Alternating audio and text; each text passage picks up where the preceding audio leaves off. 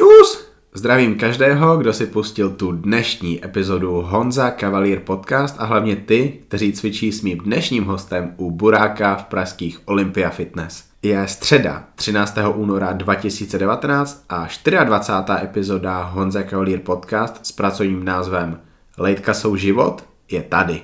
A spolu se mnou tu je můj host Vojta Trnka. Podle mého názoru velký aspirant na IFBB pro kartu v roce 2019, ale k tomu se ještě dostaneme. Honza Cavalier Podcast je projektem, kde spovídám pro mě zajímavé hosty, o kterých si myslím, že budou zajímaví i pro vás. Nově vychází epizody už nejenom ve středu, ale kdykoliv, kdy se najdu čas, všechno připravit tak, aby mohl být podcast na internetu. Pro vás je fajn, že to bude víc jak jednou týdně.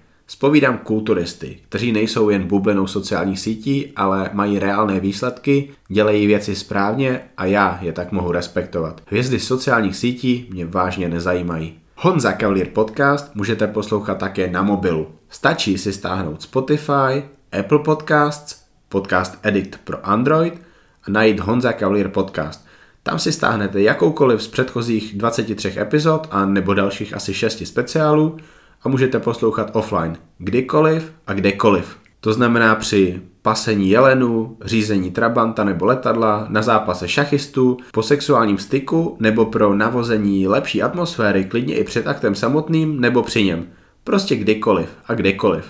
Velký dík za podporu podcastu patří také Foodu Bratislava. Jedná se o bistro, kde se nají každý vegan, vegetarián i masožravec. Já tam jdu hned, jak pro vás nahraju tuhle epizodu online a dnes si dávám těkvicovo-kuskusové fašírky. Poprvé veganské jídlo. Strach nemám, vím, že ve Foodu se najím vždycky. Foodu Bratislava naleznete na Kamenném náměstí a na Miletičové ulici. No a moje povídání s Vojtou Trnkou začíná právě teď. Ahoj, já jsem dneska v Praze, nahrávám v těsné blízkosti Senátu a to znamená, že jsem dneska doma u Vojty Trnky. Vojto, ahoj. Ahoj, ahoj. Kam si mě to sakra vzal? Tady jsem taky zase ještě nikdy nebyl. To je malá strana tohle. Tady se teď nacházím a je to tak, no. Tady jsi i vyrostl? Přesně, přesně v tady tom místě? Jo, úplně od narození, od narození se nacházím tady, no. Jaký to je vyrůstat eh, pod hradem, u Senátu, úplně v historickém centru Prahy? Jo, tak to si myslím, že jako vyrůstání jako všude jinde, akorát je tu prostě centrum, spoustu lidí, spoustu turistů, na což když to, když na to nejsi zvyklý, tak to může ze začátku trochu vadit, ale za těch pár, pár let, co tu jsem, si člověk asi zvykne. Je to dobrý, že to je prostě centrum všude kousek. Na každém rohu tady máš něco, takže asi tak. Tady hrozně moc lidí. Eh, když jsi byl mladý, jak často jsi byl třeba v lese? Každý prázdniny. Takže většinou, no, prázdniny. většinou víkendy na chatě. Já každý každý odpoledne. Takže to je podle mě takový vyrůstání, který znám já, zná ho asi většina lidí, kteří nejsou z Bratislavy, z Prahy, z Brna. Takže fakt tady prostě jenom baráky, starý baráky, pořádně starý baráky, i ty v jednom takovém bydlíš. Máte to tady vážně krásný, takový italský styl, architektura různá, uh, i u tebe doma. Líbí, líbí se ti tady to, na tom, že bydlíš v něčem, co má takovouhle historii? No, poslední dobou radši novostavby, ale má to prostě jako to svoje kouzlo, no. Takový ten historický nádech.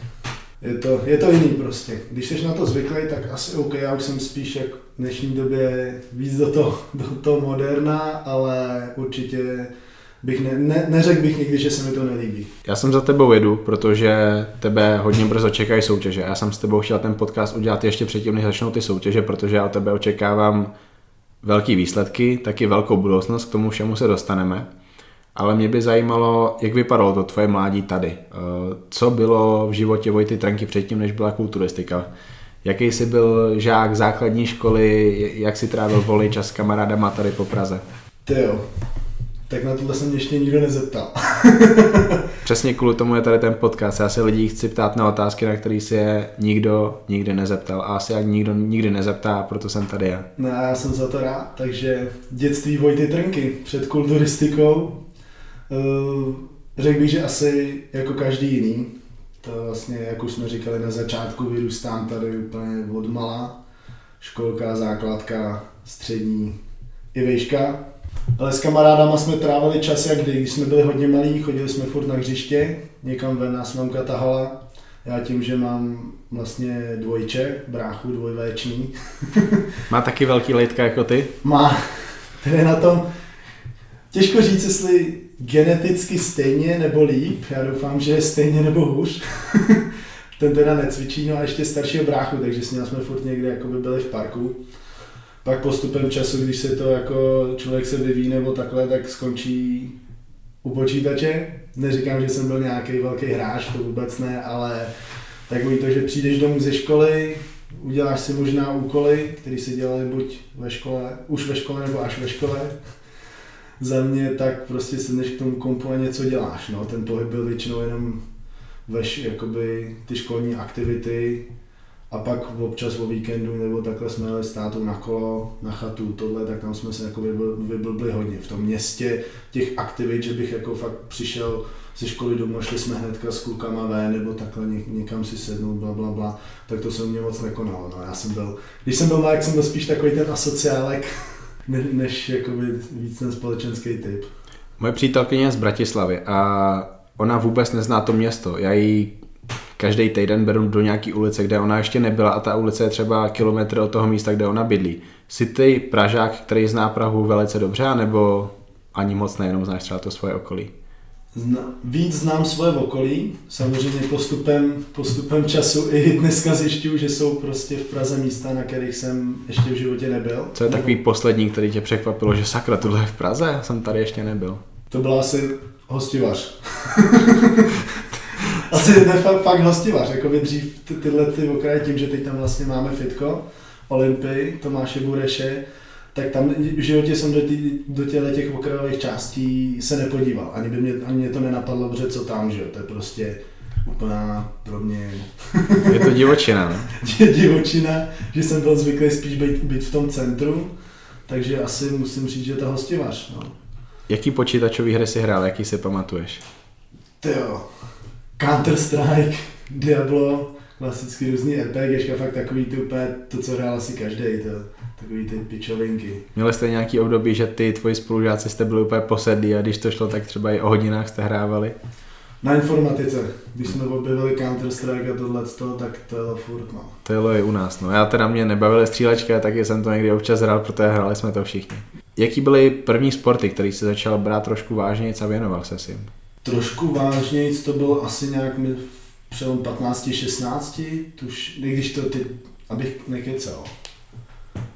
16-17 spíš, no, když jsme začali nějak jakoby více jakoby hejbat, co se týkalo školy, tak tam byly klasické, když jsme chodili třeba na fočos někam, ale to, zase, to jsme nebrali tak vážně. Asi až to kickbox bych řekl. To bylo nějak 18 let, 18-19, když jsem kámoš prostě řekl, hele, půjdeme to na kick.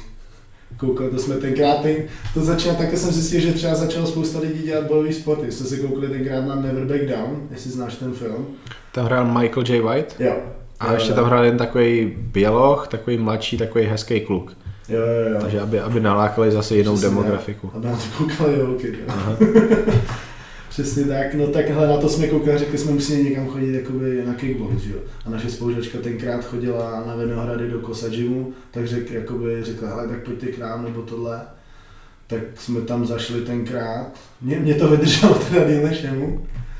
A tak nějak, jako to bylo fakt první, když jsem jako něco začal dělat, začalo mě to bavit, prostě ty bojové sporty a jako vydržel jsem toho díl, no. Proč bojové sporty? Co tě na tom zaujalo, když třeba jiný sporty tě do té doby ještě tolik nezaujaly? Ty bojové sporty, to souvisí, to souvisí i s historickým šermem, což o mě mím jako dneska málo kdo. To jsme tenkrát starší brácha začal, nevím už jak na to přišel, ale tenkrát nějak začali s kamarádem chodit na historický šerm tady do Tyršova domu. A ty, tak co, co dělat, že jako většinou v tom starším bráchovi máš takový, no ne, ne vzor, ale takový to, že prostě když nevíš co, tak si koupneš, co dělá prostě ten starší brácha a tak. Takže jsme začali jakoby s druhým bráchou chodit taky na ten historický šem, ale ne na takový ten úplně jako divadelní, ale fakt v uvozovkách na šem jako bojový umění. Jo, že žádný jakoby takový okázalý fakeový mečování, ale opravdu jsme se učili nějaký techniky a tyhle věci. Takže to byl takový první náťuk, kde s tím jakoby souvisí třeba nějaká sebeobrana a tyhle věci. No a pak, pak z toho byl ten kickbox najednou. Jsem měl takový spolužáky, kteří chodili na ten divadelní šerm. To byly takový ty největší šprti, takový ty lehce autisti. Vždycky taková, fakt jako, že jsem začal asi sedm takových kluků a asi dvě holky, který byly trošku jiný než my. Trošku jiný no, než my. ty, ty lidi jsou jiný. Já Tak. naštěstí, naštěstí jsem i díky té kulturistice a to, tomuhle jsem z toho utek, utek ještě dřív, než jsem to na mě měl nějaký velký větší vliv. Takže máš dva bráchy. Mám dva bráchy. No. Jaký to bylo z tohle z toho pohledu dětství? Trávili jste spolu hodně času, měli jste třeba období, kdy jste se fakt nesnášeli a hodně jste si ubližovali? Nemůžu říct, že hodně ubližovali, ale takovou tu ponorku klasickou bratrskou tu jsme měli. Nebo ne, nevím, jestli to tak vnímá i brácha, určitě, jeden čas. Že jsme si lezli tak nějak jako na nervy, takový ty klasický prostě fighty doma, tohle, že jo, tak to, to asi kdo, kdo má sourozence, tak to zná, to zná každý. Měli jste jeden pokoj společný? Měli no, Ve třech? jo. Masakr. Tak to prostě, to už na, na to tě prostě způsobem ovlivní, když si děláš prostě svůj prostor. no. To já jsem tady to vlastně zažil asi jenom do, do, čtyř let, do čtyř let svých a pak už ne, takže super. Nedokážu si to představit. Do kolika let vy jste takhle byli spolu ve třech? To je těžko říct. Už, eh, jste, už se vám v té době líbily holky? No, na střední to bylo určitě. Tak Nebo to, jako zača- ještě začátek střední snad. to, to už se holky líbí. To už se líbí, takže jako masakr. To, to už způsobuje problémy. Masakr, no. Co, co ty holky? Ty kolik, kolik měříš? Já mám 172, 173. Já jsem si myslel, že máš třeba ještě o 3-4 cm. To, před na 170 to už je dobrý, ale byl to někdy z pohledu holek handicap? Třeba i z pohledu sebevědomí. To jo, ani ne, protože většinou jako ty holky, co se mi třeba líbily nebo tak, tak byly menší než já. Naštěstí. Furt jsou, no, furt jsou, pod 170 to je dobrý. Přesně. Jako me- menší, těžko říct, jestli menší jsou hezčí, ale vždycky tak nějak to u mě bylo, že jako nikdy jsem neměl snad jako větší, než jsem já. Menší jsou hezčí, ale výjimky potvrzují pravidla. A. Může být. Um, dobře. Nebo takhle, moje veška jim nikdy nevadila. Co tvoje lejtka? Ty jim někdy vadili?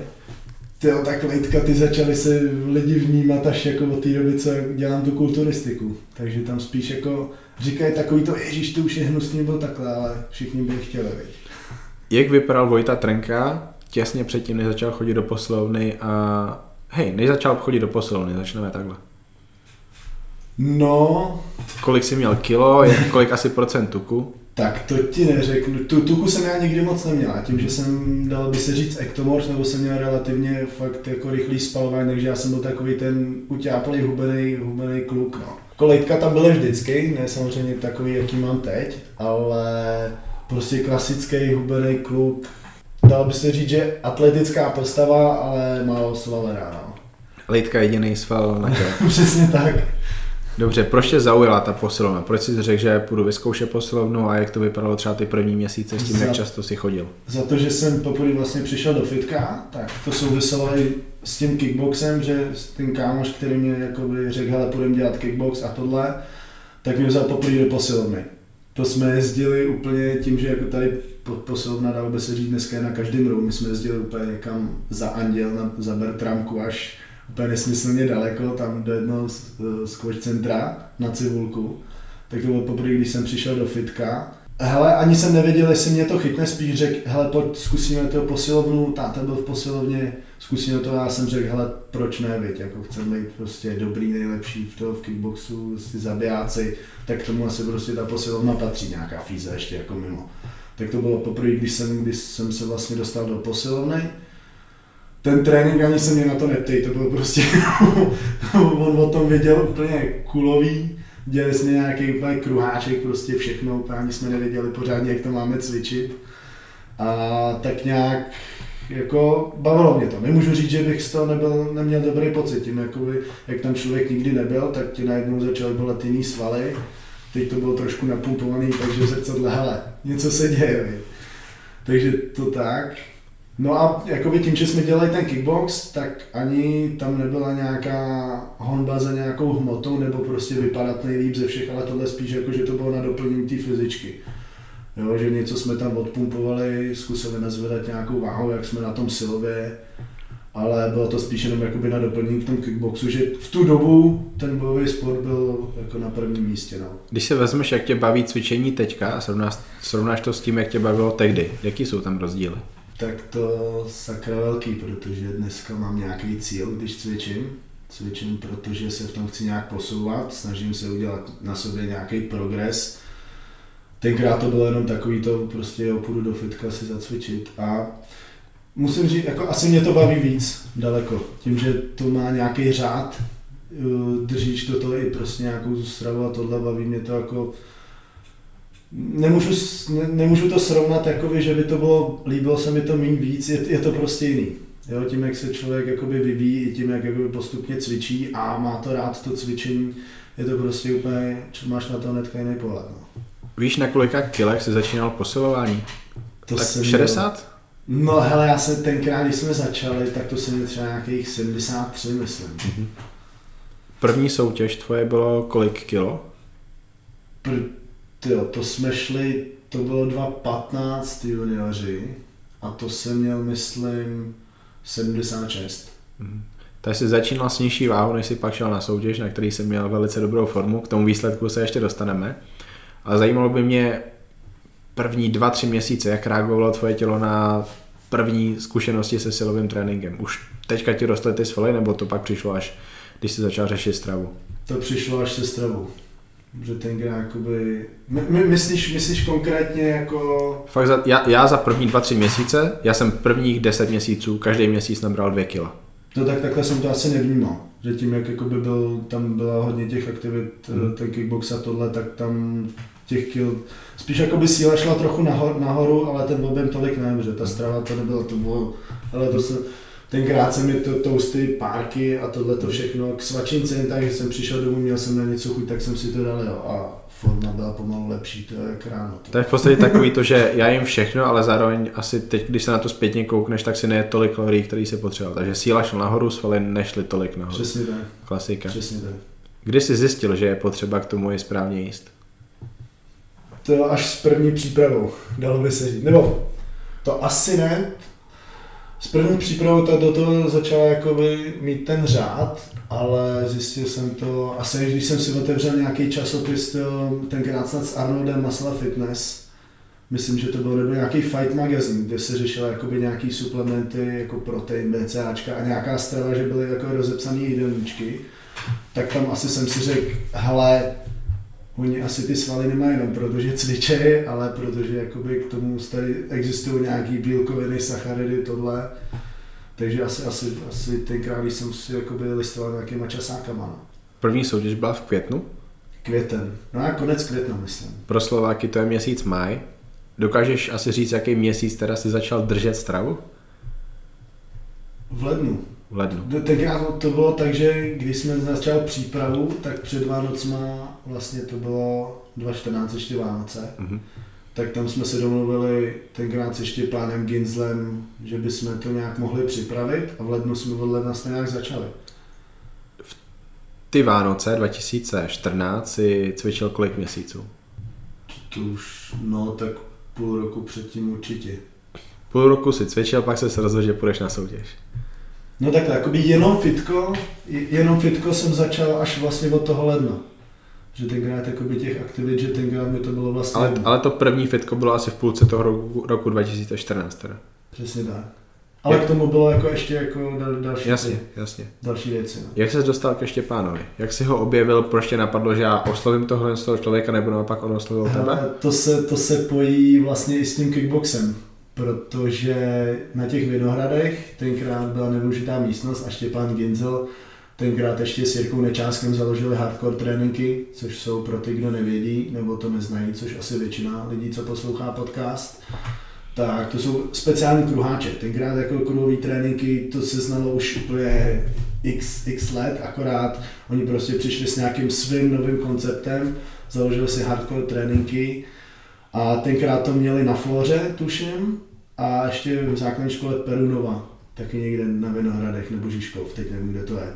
No a už nevím proč, ale přesunuli se právě do toho vlastně Kosadžinu, kde byl vlastně nevyužitý prostor, našli si to tam a začali tam dělat ty hardcore tréninky. No a my jsme tam tenkrát chodili na ten kickbox, jo.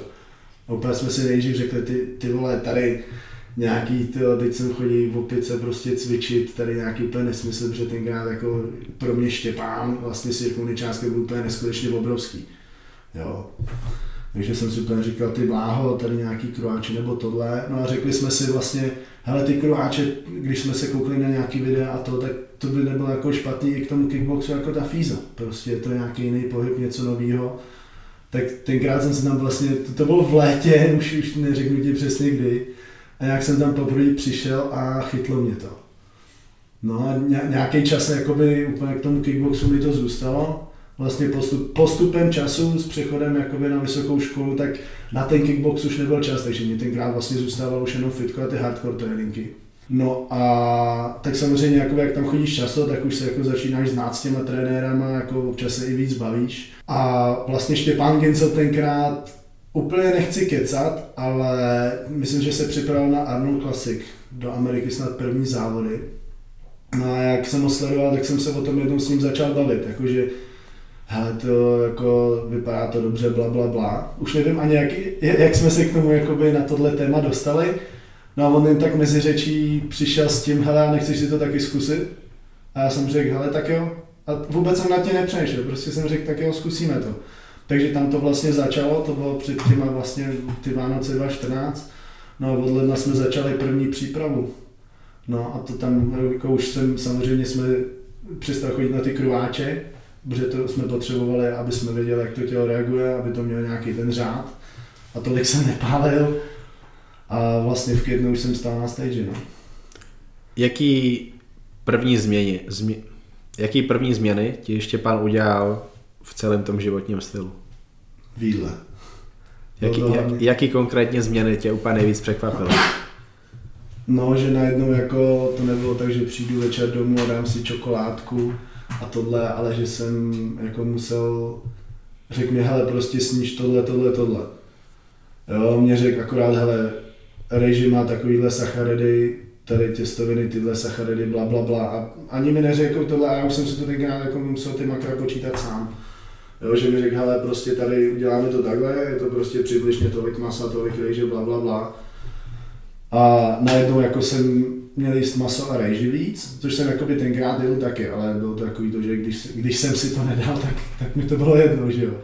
A teď najednou, hele, to já musím sníst ještě tohle a teď vlastně nějaký suplementy do toho jako protein tohle, že jsem bych si měl pořídit a bla, bla, bla. Úplně komplet jako strava na ruby, no, než byla do, do té doby, no.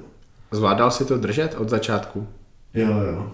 To musím říct, že to mi tak nějak jako přišlo samo. No. Co na to okolí, který se pohybovalo vedle tebe? Rodiče, přítelkyně asi v té době byla. Jak se na tady to dívali oni, protože to, to muselo Rodiče být... to věděli, ty, ty snad, i když jsem jakoby začal tu přípravu, tak těm jsem to ani neříkal.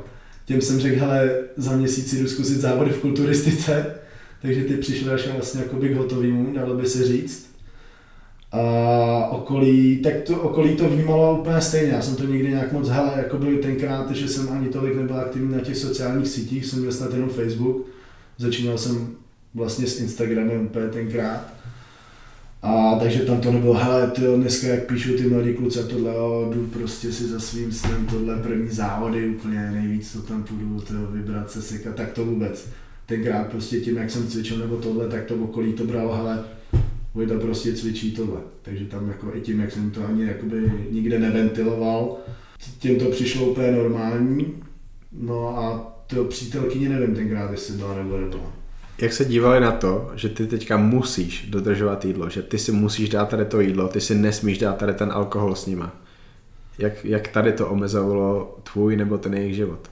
Tak jejich život to neomezovalo nějak, spíš to bylo najednou, když jsem, a ty, tenkrát jsem ještě jako občas zašel s někým a řekl, hele, to půjde, dáme si panáka, bla, bla, bla. Já jsem řekl, hele, já prostě jako nemůžu teď a dám si vodu. Já jsem jak to, to, že nemůžeš? Jak to, že nemůžeš? No jako ptali se, jak se jakoby prostě víš co, máš nějaký cíl, tak jsem řekl, hele, já prostě půjdu na závody, nedám si s váma panáka, takže jsem celý večer na párty chlastal vodu a museli to prostě brát tak, jak to je, no.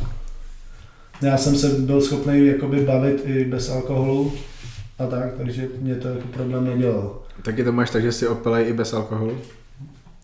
No já jsem teď dlouho, strašně dlouho nikdy nebyl, takže, ale, ale jo. jo kdy, když je dobrá, jakoby, dobrá parta lidí a tak, tak dalo by se říct, že jo. Ta příprava, pět měsíců přípravy, jak se měnilo tvoje tělo? Nabíral jsi v té přípravě svaly? To něco málo možná, jo. Podle mě to bylo třeba tak, já nevím, kilo ve stropu, ani ne, spíš půl kila. Tím, jak jakoby to bylo pro to tělo něco novýho. A spíš takový odpadaly takový ty tukové zásoby, kterých tenkrát sice moc nebylo, ale byly. A tak nějak se to začalo celý formovat, protože on vlastně tím nebyl ani čas na, na ten objem za tu chvíli takže tam jsme akorát trošku podrželi jídlo a pak to začalo všechno celý stahovat, takže spíš se to začalo jako celý formovat a ty svaly tak nějak postupně zrát. No. Co se dělo s lejtkama, ty rostly? Lejtka, ty byly, ty byly obrovský tenkrát, no. ne, to nemůžu říct, že by rostly, ale ty držely jako jediný jako furt, no. Ptali se už tady té době lidi na ty lejtka, že to, to čo je? Ptali. Spíš jako by, když jsem vylez na tu stage, tak tam jak prostě ta euforie tohle, víš co, tak místo, abych člověk jako pak už byl down na tohle, tak jsem tam začal valit ty lejtka, že jo, tak díky tomu si mě všichni zapamatovali. S čím jsi šel na tu první soutěž? Reálně, co si Štěpán myslel, že, že na tebe čeká na té soutěži, ty si tam šel vyhrát, nebo jak to bylo? Vůbec ne. Vůbec ne. Já jsem se strašně bál, když jsme tam tenkrát přijeli, tak to bylo úplně, jenom jsme vylezli z toho auta a ty všichni tam jakoby nevím, jak to měli ostatní, ale myslím si, že většina z těch lidí, co už tam stála, tak měli třeba za sebou jedny závody plácnu. Jo, že už přibližně věděli, do čeho jdou. Já jsem tam přijel, teď jako, tak se jdi tamhle zapsat a tam najednou prostě, najednou vidíš tu reálnou konkurenci, která tam stojí.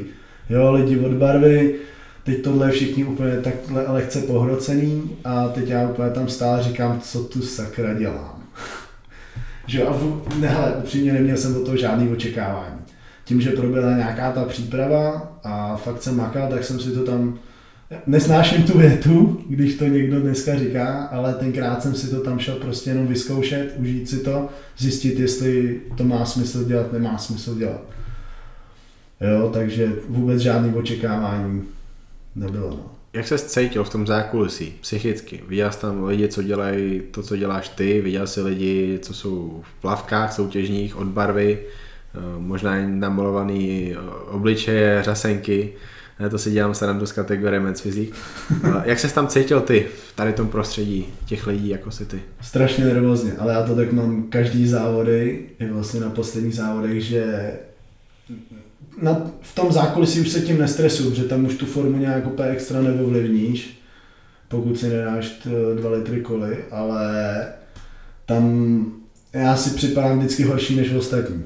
Jo? A věřím tomu, že když pak se vyleze na tu stage a vidějí to ty rozhodčí pod těma jinýma světlama, než, jsou, než je v tom zákulisí, a tak nějak vůbec, než ty lidi začnou pozovat, tak tam věřím, že to je úplně celý jiný, což jakoby je tak, ale v té backstage úplně jenom tak koukám a tenkrát jsem taky koukal, říkám sakra to, tady jsou prostě všichni lepší třeba než já, i když to tak nebylo, že jo.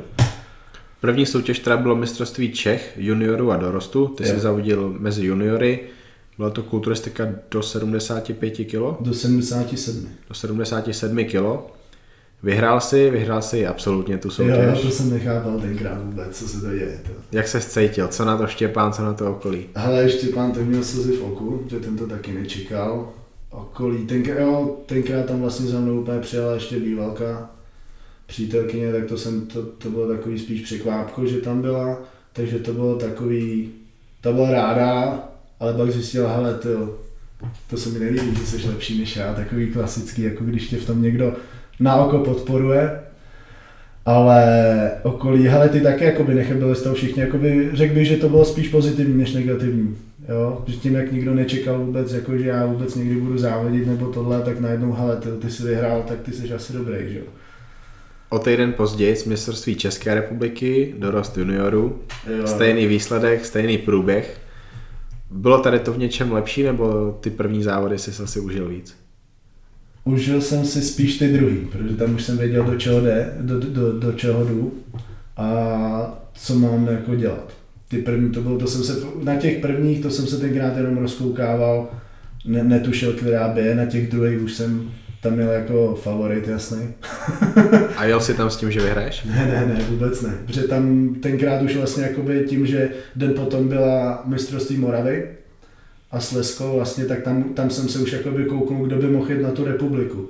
A zase si říkám, tyjo, tak teď přijedu prostě to Morava sem k nám, že jo, a tak to je v háji, že jo, že najednou vnímáš konkurenci ještě úplně z jiného jakoby, části republiky, takže tam úplně to samý. A tak jako kluci tenkrát jsem tam stáli s Jirkou Kočvarou, a, a tak a to úplně říkám, ty bláho, teď ten vypadá úplně fantasticky, že jo. Takže tam to bylo tak, jako bych chtěl jsem vyhrát. Na těch druhých vlastně na té republice nemůžu říct, že bych nechtěl vyhrát, tam už fakt jako by jsem vyhrát chtěl, ale kdybych nevyhrál, tak by mi to bylo asi jedno v tu dobu. Proti komu jsi tam ještě závodil, kromě Jirky? O tom mimochodem říkám, že on je mistr připravenost. Doufám, že to do budoucna uchytí a že to bude Souhlasím. potvrzovat. Souhlasím. Jo, jako dělal formu vlastně připravenou teď, jak byl na světě, na světě byl, že? Byl na světě. Sorry, jako, tak na světě, tak to je jako je fantastický. I teď, jak zpětně vlastně dělají, dělají s Krištofem, vlastně vydávají videa, tak to já fakt na to jenom čumím a říkám ty krása. Takhle kdyby vypadaly jako, ne, kdo takhle vypadá, jako málo kdo. My s Lukášem Topinkou máme nejoblíbenějšího kulturistu Jehy Ungariu, korejského klasického kulturistu a lidi se vždycky pozastaví nad tím, že jak já můžu mít nejoblíbenějšího kulturistu, kulturistu, který má 80 kg. Tak podívejte se na něj, jak vypadá, jakou má kvalitu svalu a kulturistika dneska nám ukazuje, že to není o velikosti. Přesně tak. Je optický klam. Tak. Je to prostě o tom, jak vypadáš, jak vypadají tvoje svaly a Jirka Kočvara má v tady tom velký potenciál. Mm. On asi nikdy nebude obrovský, podle mě ani nechce. To je super a dělá to, co to dělá. Drží, že to dělá dobře. Přesně tak. Ty jeho videa mě baví z toho důvodu, zase i tam se odlišuje těma tréninkama. Ale to i ty, ale k tomu se ještě dostaneme. Dvě soutěže, dvě vítězství v kategorii, dvě absolutní vítězství. Jak tady to změnilo tvůj život, tvůj přístup ke kulturistice, třeba to, na čím si přemýšlel do budoucna? Wow, do, docela hodně. Tenkrát tím, jakoby, že se to povedlo vlastně takhle, takhle dobře nad očekávání moje, tak rozhodně jsem věděl, že si chci zkusit příští sezónu další závody. Najednou jsem věděl, že asi nebudu celý rok prostě žrát různý nesmysly, chodit na mekáče a tohle najednou vlastně mě začal bavit fakt cvičit, protože jsem věděl, ale asi mi to jde, nebo podle těch výsledků to tak vypadalo. Začal jsem chodit jakoby fakt rád do fitka, začal jsem držet stravu i jakoby mimo, mimo vlastně mimo sezónu. V obrátil dal, nechci říct, že by mi to obrátilo život na ruby, ale změnilo ho to dost. Už jenom jakoby z pohledu jako toho sportovního hlavně. No. Obrovský téma letošního podzimu bylo, že bez toho to nejde. Bez strojdu to nejde, máme tady český hvězdy sociálních sítích, asi takhle je můžu nazvat, který prostě veřejně říkají, že bez toho to nejde a mají biznis založený na tom, že mluví o strojdech. Podle mě by o strojdech právě oni rozhodně mluvit neměli a oni říkají, že to nedoporučují svým klientům, zároveň jak můžeš něco tak. veřejně říkat, že to nedoporučuješ, když jim to sám prodáváš. Přesně tak říkali v tobě v té době, že bez toho to nejde, protože ty si ty první dvě soutěže vyhrál naturálně, nepoužil si žádnou zakázanou látku, žádný zakázaný postupy. Dostávaly se v tobě, dostávaly se k tobě v tady té době informace, že teď by si měl něco začít brát? Ke mně se tenkrát dostávaly informace, že já už beru v tu dobu od lidí, kteří nenaturálně měli tenkrát horší formu než já naturálně. Takže, hele, nedostávali. Dneska a jsem rád, že ses na to zeptal, protože dneska mi přijde, že za tebou přijde kluk a místo toho, aby řešil, jak má cvičit, jak má držet stravu, tak se tě zeptá, co má brát. Jestli to má vůbec smysl bez toho. My vlastně tenkrát, když jsme začínali, tak vlastně se Štěpánem tak slovo steroidy, sypání, bla, bla, vůbec nepadlo. Vůbec jsem nad tím tenkrát ani nepřemýšlel. A ani mě to nenapadlo. Jako bylo mi jasný, hele, mistr Olympia, tím, jak už jsem to začal sledovat víc a trošku jakoby se o tu kulturistiku malinko zajímat, tak bylo mi jasný, že na těle těch velkých soutěží to asi nemáš z tvarovo zmeru, že jo. Ale vůbec mě nenapadlo, že bych já něco bral a ani jsem tenkrát jakoby nechtěl. Jo, vůbec tam nebylo na místě. I když jsme se připravili vlastně druhou sezónu 2016, tak tam vůbec, vůbec mě nenapadlo se zeptat, hele, tak už si to půjdeme před Evropou zkusit mezi chlapy. Ne, ne to, tohle to. Vůbec tam nebyl ani prostor. Na druhou stranu díky tomu, že jsem byl v monitoringu vlastně na mistrovství Evropy, takže tam nebyl jako ani ani prostor pro to tam cokoliv dávat, že jo? A ani jsme nechtěli, tím, že jsme jako chtěli prostě ten naturální přístup, až dí, jsem za to strašně rád, že mě k tomu prostě Štěpán vedl, že tam vůbec jako neexistovalo, že bych jsme tam jako něco dávali. Jak se díváš na to, že i v dorostu, bože, je mi zle z toho, že to říkám, ale i v dorostu, ale taky v juniorech jsou kluci, který toho berou, neberou takový ty jednoduchý cykly, jako že si dají 100 mg propionátu týdně, nebo že si dají pár tabek tak oxandrolonu. Ale oni tam fakt mají cykly o třech, čtyřech, někdy i víc látkách. Někdy jenom orální cykly, třeba 4-5 látek dohromady, i to jsem slyšel. A tady ty kluci neudělají výsledek ani na Čechách, ani na Moravě, mají hroznou formu a nikdo by na nich vlastně ani nepoznal, že něco berou. Hmm. Jak se na to ty koukáš? No dobře jim tak.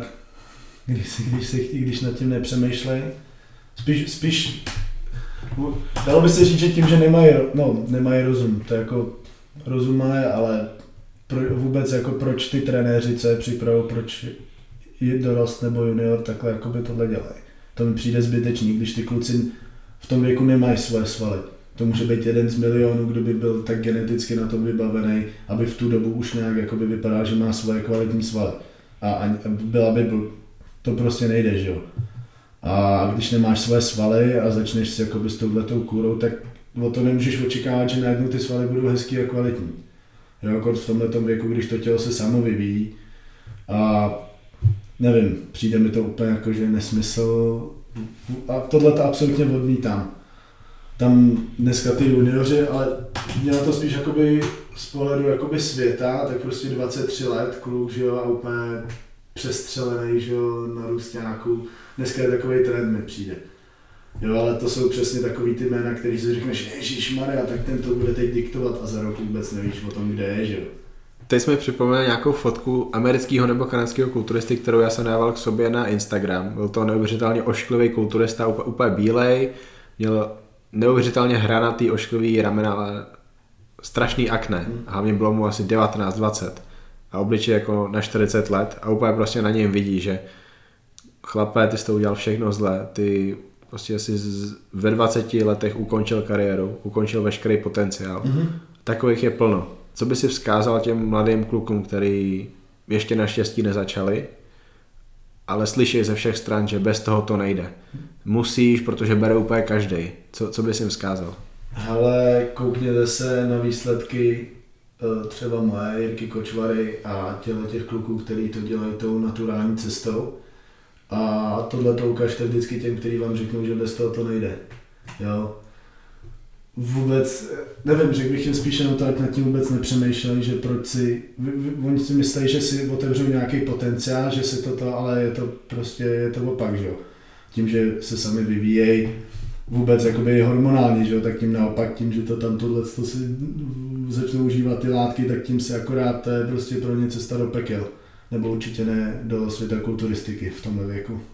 Tak, pokračujeme zase tebou, to je ta druhá sezóna. Ty jste se rozhodli, že už nepůjdete juniory a dorost na Česk- Čechách a České republice, ale ta sama soutěž ale v mužích.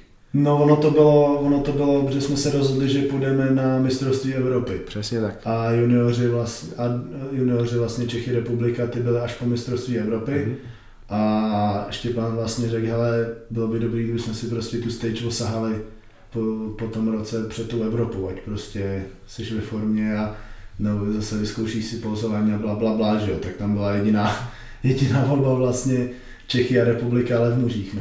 Šli jste do toho s tím, že tady to možná není chytrý rozhodnutí, třeba ani do finále se nedostaneme? Uh, nemůžu říct, že úplně s tímhle s tím, ale bylo to prostě jít si hlavně osahat tu stage. Jo, nechtěli jsme být poslední, to zase jako úplně ne tam jít jenom jako do počtu, to jsme, bychom tam nemuseli vůbec chodit a mohl jsem si pozovat někde tady doma. Ale neměli jsme zase žádný úplně extra velký očekávání. Jako tak, řekli jsme si, hele, kdyby bylo finále, bylo by to super, formu prostě nějakou máš do té váhovky, ale zase víš co, jsi to prostě druhá sezóna, jsi mezi chlapama, prostě lidma, který mají za sebou prostě i nějaký kůry, tohle jsou prostě starší, mají ty svaly daleko vyzrálejší, jako rovno, ani neměl jsem žádný očekávání, prostě věděl, věděli jsme, ale prostě ta konkurence tam je a jak to dopadne, tak to dopadne. Protože náš hlavní cíl byla to mistrovství Evropy juniorů, takže tam já jsem se ani nestresoval tím, jak by mohly dopadnout tyhle závody. Druhá sezóna, ty se v tady té době věnuješ kulturistice 17 měsíců přibližně. Jo. Viděla jsi už v tady té době, jak důležitá je připravenost na soutěže, že připravenost v podstatě vyhrává soutěže? Věděl. Sice jsem furt v tu dobu ještě si říkal, a prostě chceš být největší, ty to vyhrávají, ale jak to začneš sledovat, tak najednou vidíš velkýho chlapa a menšího chlapa, ale ten velký je prostě jenom velký. A ani se ti to samotnému jako nelíbí.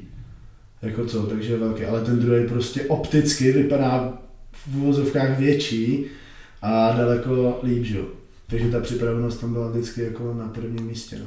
Byl v tady tom Štěpán dobrý trenér, že kromě toho, že věděl, jak tě připravit, že věděl, jak tréninky, jak jídelníčky, tak i věděl, jak funguje ta kulturistika, že jak vlastně má ten kulturista vypadat, že musí umět odprezentovat to, co vlastně má. Uh, věděl, on ačkoliv je men's fyzik a připravoval kulturistu, tak my jsme měli tu možnost to konzultovat všechno s Tomášem Burešem a on nebyl takový ten, hele, prostě se men's fyzik, tak prostě to bude vypadat trochu jak men's fyzik, ale zaměřovali jsme se, nebo on tu přípravu zaměřoval jako na přípravu kulturisty. No. Ten neříká o něm, že je men's fyzik, on je muskulár fyzik. Muskulár. on mi to vytmaví, až se uvidíme. Já ani pořádně nevím, co je tam muskulár fyzik. Nějak, nějak už nepamatuju se ty rozdíly mezi men's fyzikem. Ale to je přechod podle mě dneska do klasiky, já, ale já už nevím. Asi jo, asi jo. To je prostě, máš malý nohy a můžeš mít větší ramena trochu, nebo já nevím. Mistrovství Čech, mistrovství České republiky mužů v kulturistice. Vojta Trenka stále naturální kulturista. Přesně tak. Úplně stejný výsledek jako o rok dříve. Absolutní vítězství, vítězství v kategoriích samozřejmě, na obou závodech.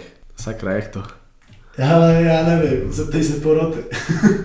ne, tam wow, to bylo, to mě, toho jsem měl skoro ještě větší radost než z té první sezóny. Protože tam najednou jsem věděl, hele, nejsem prostě největší ze všech, byl jsem, měl jsem nějakou připravenost a porazil jsem chlapy, který to dělají už x let, že? A teď já prostě druhá sezóna a teď tam přijde nějaký Vojta Trnka a vyhraje to. Takže já sám jsem to nechápal a měl jsem z toho obrovskou radost. A rozhodně tě to pak jakoby nakopne v té přípravě ještě v těch posledních týdnech před tou Evropou, že jo. Takže tak. bylo to, nevím, nechápal, nechápal jsem a zároveň jsem z toho měl úplně neskutečnou radost. Tady ty dva závody vlastně úžasně posloužily jako ještě další zvýšení sebevědomí pro tebe. Teď už si asi viděl, že děláš vážně něco, v čem Přesně jsi dobrý. Přesně tak. Jak moc tě to nakoplo na ty dva týdny to bylo do Evropy? Jo, 14 dnů. No. Jak moc tě to nakoplo na tady ty dva týdny do té přípravy na Evropu? A jaký jsi měl pak ambice před tou Evropou? Tak před tou Evropou byly ambice dostat se do finále, protože, co si budeme povídat, na Evropu, ačkoliv se jezdí bez dopingu, nebo u nás aspoň, tak jsem věděl, i co jsem jakoby koukal a bavil se s lidma, že ne všichni tam bez toho dopingu jezdí. Takže mi bylo jasný, že logicky, že to může být jiný, ale zároveň jsem tam jel prostě reprezentovat zemi, takže jsme chtěli aspoň to finále prostě co nejlepší výsledek. První šli na řadou junioři? Jo. Tak pochlup. Ne, vlastně ne. Pr- první jsem stál, ta, tam to, a to ještě, co jsme tam měli původně, abych to uvedl teď na pravou míru, jenom do juniorů. Mm-hmm. A vlastně tenkrát jsme tam seděli, Čekali jsme klasicky na prezentaci, kdo byl vlastně na mistrovství Evropy v Santa Suzaně. Z těch lidí, co poslouchají, tak moc dobře vědí, jak dlouho to tam trvá všechno, než se tam vyřídí, bla, bla, bla, než si dostaneš na hotel. Takže tam jsme seděli, já samozřejmě jsme klasicky nevěděli, kolik mám váhu, nebo jako věděli, že jsme přes limit lehce. A takže jsem nic ne, byl jsem úplně v píči, dalo by se říct. No a teď přišel Slávek Vinogradov a řekl, hele Vojto, nechceš si to jít zkusit ještě do chlapů, je to jenom takhle jako, teď nevím, jestli to start bylo o 50 euro navíc, nebo o 100, to teď, myslím, že Asi, asi 50, 50. Druhý, druhý start. Já jsem řekl, že jako nevím, že ale v tu chvíli mi to bylo jedno a nevím, tak nějak jsem si řekl, hele tak jo, když už, když už jsem tady, tak prostě si zazávodím, že jo. Takže tam jsem se přihlásil vlastně ještě mezi chlapy. Tím, že jsme šli do 7-5, jak jsem si řekl, no hele, tak oni o tolik větší být nemůžou, že jo. Tak nějak už, a v tu chvíli mi to bylo asi ani jedno, jak už jsem chtěl jenom začít cukrovat a byl jsem takový úplně le, lehce mimo, tak jsem řekl, hele jo, tak prostě když už jsem tady, tak si to zkusíme. No. Takže první šel vlastně tenkrát chlapi a že ty byly až večer. Teď mě napadá, o kolik můžou být větší, protože i Štefan Oroš, myslím, že start, startoval v 75. To, no velký byly. Velký byly, no. Ale šlo o to připravenost, no. Tak. Takže nejdřív si šel chlapy. Nejdřív jsem šel chlapi, no. Jaký to bylo postavit se tam s nejlepšíma chlapama v- Evropě, který nějakým způsobem asi můžou projít dopingovými testama aspoň na té Evropě. No nevím, jak prošli, tam když jsme stáli v té backstage, tak vlastně kategorie, ale to byla kategorie po nám, že nás tam jakoby hnali úplně, tam to sice jak na běžícím páse, ale zase čekalo se tam klasicky pod tou stage dlouho, tak tam fréři jakoby byli velký, že jo. Bylo mi jasný, že to asi úplně není jako na čisto a že nějak si to asi zařídili, nebo tam dopingová kontrola prostě nebyla v tu chvíli. Frérovi tam normálně kvůli ginekomastý stříkal nějaký sprej na kozu, aby mu to zmizelo, nebylo to na Aby mu ji schladili. Přesně tak, fakt, tak Masakr. to, jsme čuměli se Štěpánem, říkali jsme si ty kráso, co to je, že jo. Ale jako i v té mý kategorii byly prostě velký. Jo, ale tam já jsem prostě věděl, že velký nejsem, že jsme jako hezky stažený a tohle. A šel jsem tam předvíst prostě to, co umím nejlíp, nebo to, co jsem si myslel, že dokážu nejlíp v tu chvíli. No. Co si předvedl? Jak to vypadalo po tom nástupu na prekná s chlapama? Úplně tragický biceps ze předu. Za to mě tenkrát ta narazímová úplně vynadala, co to tam jako předvádím. Ale hele, na té stage tam já nevnímám už ve chvíli, ve chvíli, kdy jsme vkročili vlastně na ty poty světla tam, tak já jsem vůbec jako nevnímal ty lidi okolo. Tam jsem se soustředil jenom na sebe, na to, jak pozu a na tu porotu. Jo, takže tam, tam, tam, hlavně tam už jakoby neuděláš vůbec nic, tam pokud víš, že umíš nějak jako pozovat nebo tohle, tak se musíš soustředit na sebe a tam jako nevymyslíš vůbec nic, jako co bylo, bylo jako lepšího. Takže tam už se prostě jenom jsem viděl po roce, sebe a dělal jsem to, co dokážu nejlíp. No. Finále mužů bylo před juniorama, nebo jak to bylo? Jo. Takže než Ono, nastoupil... ne, ono nejdřív bylo vlastně semifinále, finále muži, vyhlášení a večer až pak celý junioři. No. Mhm. Takže můžeme říct, jak se dopadnul v mužích, jak se dopadlo? Jo, tak tam jsem byl třetí, no. Na mistrovství Evropy, prostě junior, čistý. Jak se ti na tady to vzpomíná? Wow. Bylo to, nechápal jsem. Jo, tak nějak jsem věděl, že, nebo doufal jsem, že ty junioři nebudou o tolik lepší než ty chlapy, že by ta bedna tam být mohla taky. Ale drže, držíš najednou prostě bronzovou medaili z mistrovství Evropy a víš, že máš večer ještě jeden závod a těšíš se na to a zároveň už se chceš jít nažrat. Prostě teď vidíš, jak to reprezentační trenéři mají radost, že prostě máme medaily, to šílený to bylo. Teď najednou prostě úplně random lidi ti tam gratulují k tomu, že wow, jsi byl třetí a vůbec si neznáš a strašně zvláštní pocit. Jo. Nepřišel za tebou pak Pajč a nenabídl ti, že ti naplní lednici? Ne, ne, ne. to bych asi musel vyhrát. to, to je pravda. Já se asi budu ptát takhle už každýho, mě to tak baví. No Vojto, takže v tady tu chvíli jsi byl klukem, co? Cvičil vyloženě kulturistiku asi pět měsíců, vyhrál mistrovství Čech, mistrovství České republiky v juniorech, kategorie absolutně. O dalších asi 12 měsíců později, respektive asi 10 a půl měsíců později, si vyhrál jako junior mistrovství Čech, mistrovství České republiky mužů v kategorii A absolutně. Pak jako junior si šel na Evropu, kde si vyhrál dvě bronzové medaile, zase v mužích a v juniorech. Prvních 17 měsíců tvojí kulturistické kariéry, no nebylo to tak brutálně jako prvních 17 měsíců kariéry Michala Kržánka, To ne. ale na český poměry něco, co já si nepamatuju pěkně dlouho. Jak se ti teďka zpětně kouká na to, co si dokázal jako naturální kulturista, jako kluk, co do tohohle z toho sportu šel naplno a vytěžil z toho podle mě velký maximum. Wow. No, na ty naturální výsledky a vůbec jakoby tu moji část té kulturistiky jsem na to pyšnej. Protože kdybych nebyl, tak bych byl asi divný a je to, nechápu to. Jo? Dneska ty kluci, co tam prostě chodí na ty závěry, tohle ukáž mi někoho, kdo tohle dokázal takhle rychle za sebou a s takovými výsledkami. Jako, ne, nechci, aby to znělo jakkoliv namyšleně, to vůbec ne. To si nemyslím, že jsem, i když to o sebe slýchávám. Ale jsem na to fakt pišnej, že se to takhle povedlo a nějak jsme se dali a vůbec jsem tu kulturistiku začal dělat, že dělám něco, co mi jde. Ale já mám radši namyšlený lidi, kteří si jsou vědomi toho, co dosáhli a můžou o tom pak lidem říct, než ty lidi, kteří si hrajou na to, jak eh, jsou pokorní a vymýšlejí úplně hloupé odpovědi na otázky, které jsou přímý. Takže já radši hmm. dostanu tady tu odpověď a jestli si někdo bude myslet, že si namyšlený, tak super, aspoň si o tobě něco myslí. To lepší, lepší, než aby si je nezajímal. Jak se teďka, rok 2016, konec května, konec máje, mění tvůj život? Jaký máš ambice do budoucna? Wow. Víš už v tady tu chvíli, že chceš být jednou sportovcem, který bude živit kulturistika? Tu chvíli tenkrát nevěděl jsem, těžko říct, jestli jsem chtěl, aby mě to živilo. Věděl jsem rozhodně, že to chci dělat dál, dokud to nějakým způsobem půjde. Jo, zase nebyl jsem takový ten, neměl jsem tam, a ani snad ani nemám teď, takový ten mindset, že bych tomu obětoval fakt, fakt úplně všechno. Jo, abych někde bydlel na madračce to v polorozpadlém baráku, jenom aby bylo prostě na věci a na všechno, co k tomu patří. Takže to rozhodně ne, ale tenkrát jsem věděl, že to prostě dokovat to půjde, nějaký rozumný míře a samozřejmě, že tomu člověk něco obětovat musí, takže to dělat chce jenom. V tady tu chvíli si už asi o těch steroidech slyšel něco víc. To už jo. V tady tu chvíli ses asi i ty rozhodoval, jestli je na ně čas. Je to tak? Upřímně nerozhodoval. Tam vlastně rozhodování rozhodoval, no to ani nevím, jak to začalo. Tenkrát to bylo, jsem do toho spadnul úplně, že jsem k tomu přišel jak slepej ghostem, dalo by se říct.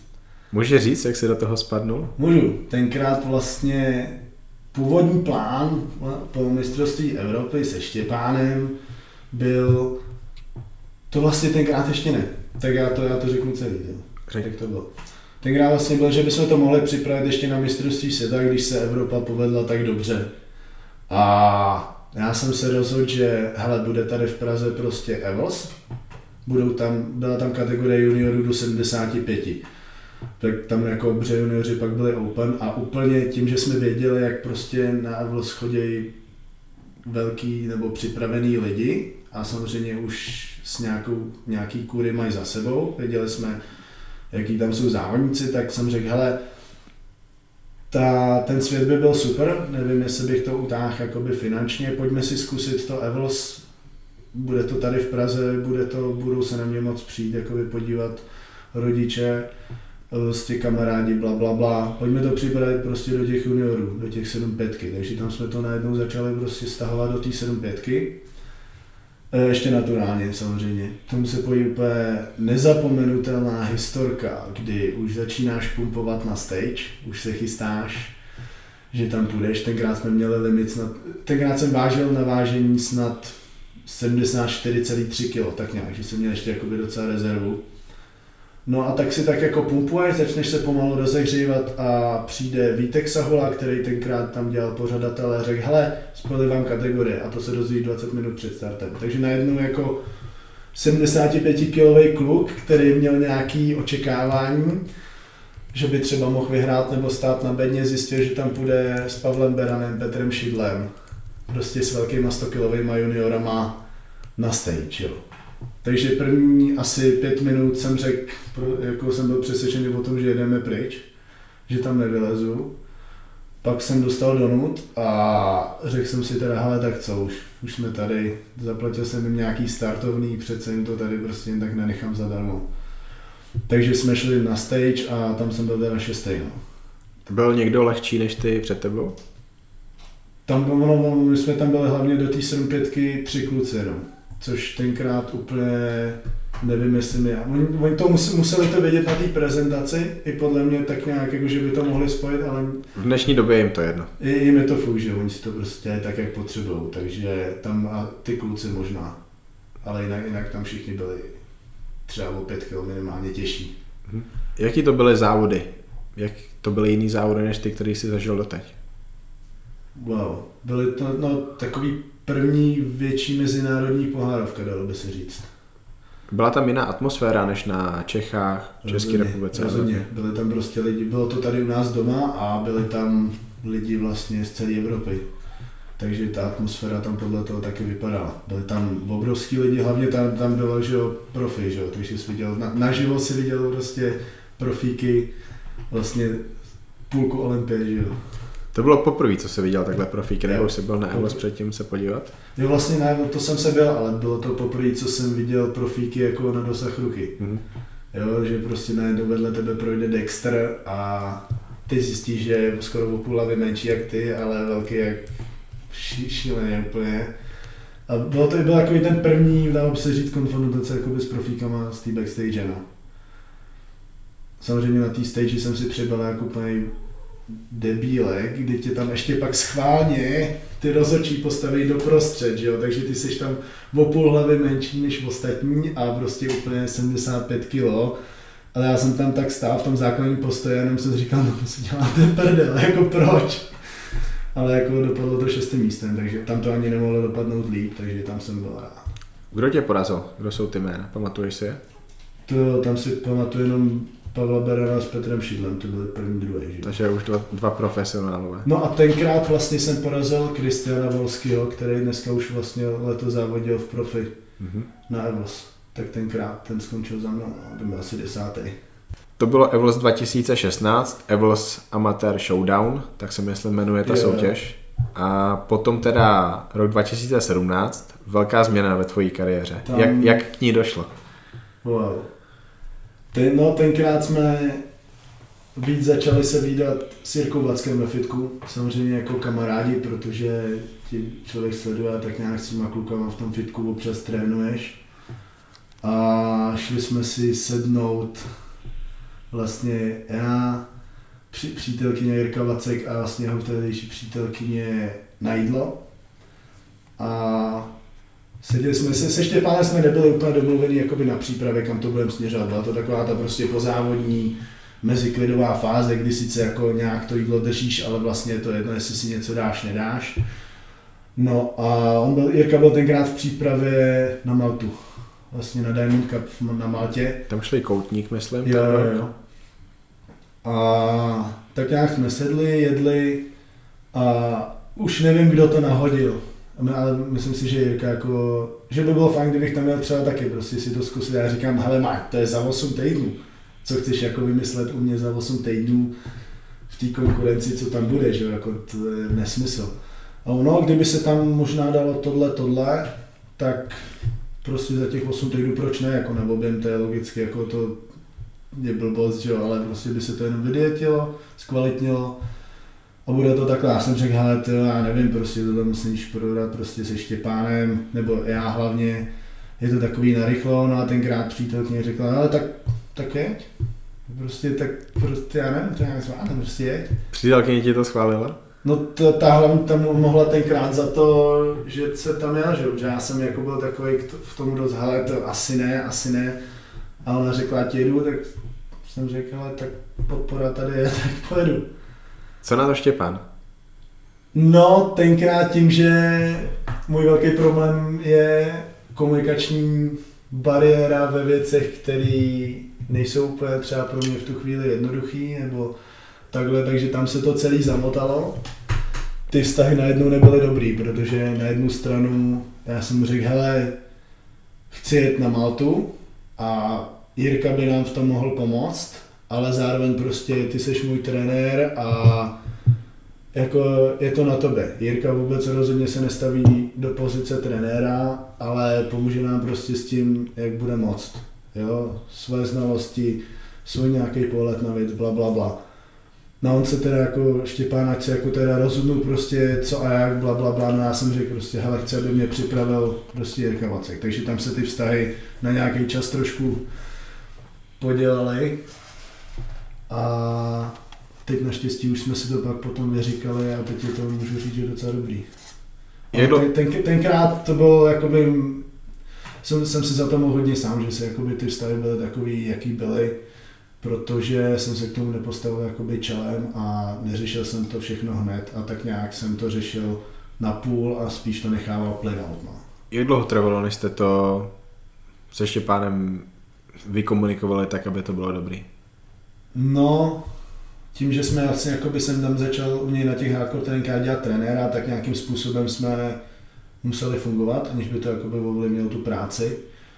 Ale tyjo, přesně ti to neřeknu, ale určitě ještě nějaký, nějaký čas ještě po těch závodech to bylo, no, než jsme se prostě sešli a tak nějak jsme si to vyříkali a řekli, že to je prostě v pohodě, no, že jsem kokot a příště ať jako vě- věci řeším rovnou. No. No Vojto, a to veliký téma. Ty závody v Maltě teda byly první závody, na který se nechystal naturálně. Teď už si tam něco, jak říkáme v Česku, poslal. Je to tak, je to tak, tam to, tam to začalo, kulturistika. Tobě nevadí říct, co si tam poslal, takže jak vypadala ta první kůra, zároveň první přípravná kůra. Moje první kůra vypadala tak, že jsem tam měl půl mililitru propionátu. Co znamená asi 50 mg. Jo, jo, stovky jsme měli. A tři tabletky stanozolu. Jak často si dával těch 50 mg? Jo, to bylo z... Každý den nebo obden? obden. Nikdy jsem neměl nic každý den. A tři tabletky, To bylo z každý den. aha. Taková velice konzervativní kůra, máš tam teda dvě látky, ale v velice malých množstvích. Přesně tak. Jak na to reagovalo tvoje tělo? Hele, to jsem nechápal. Najednou prostě váha byla nahoře, ty svaly byly plný, plný velký a to, že reagovalo tělo, to bylo super, ale najednou to začalo jinak úplně fungovat na tréninku. Každý, kdo si tím tím prošel, tak ví, o čem mluvím. Najednou prostě byla úplně jiná pumpa, byla úplně jiná síla, vypadalo to jinak, Cel, celý se to změnilo. No. Tady to je tak malá kůra, že si ji plno lidí ani nikdy nevyzkouší a rovnou tam dají 8krát, 10krát víc. Ale tvoje tělo na tady tom reagovalo dostatečně, velice dobře. Přesně tak, no, tam tím, že nebyly nějak jako zacpaný ty receptory, ničím vlastně, tak a možná i díky trochu genetice, tak z toho bylo to, co bylo, no. Kolik svalů si asi dokázal nabrat v tady té přípravě za těch 8 týdnů? To bylo tak šest. 6, 6 kilo, první kůra, velice Tam Malá. jsem šel, i když abych nekecal, spíš, no, spíš, spíš pět. Tam vím, že jsme totiž šli do 8 pětky, Mhm. na vážení jsem měl nějakých 84,5, jen tak tak, že jsme zase samozřejmě jako to bylo těžce na limit, ale začínali jsme snad nějakých sotva 80.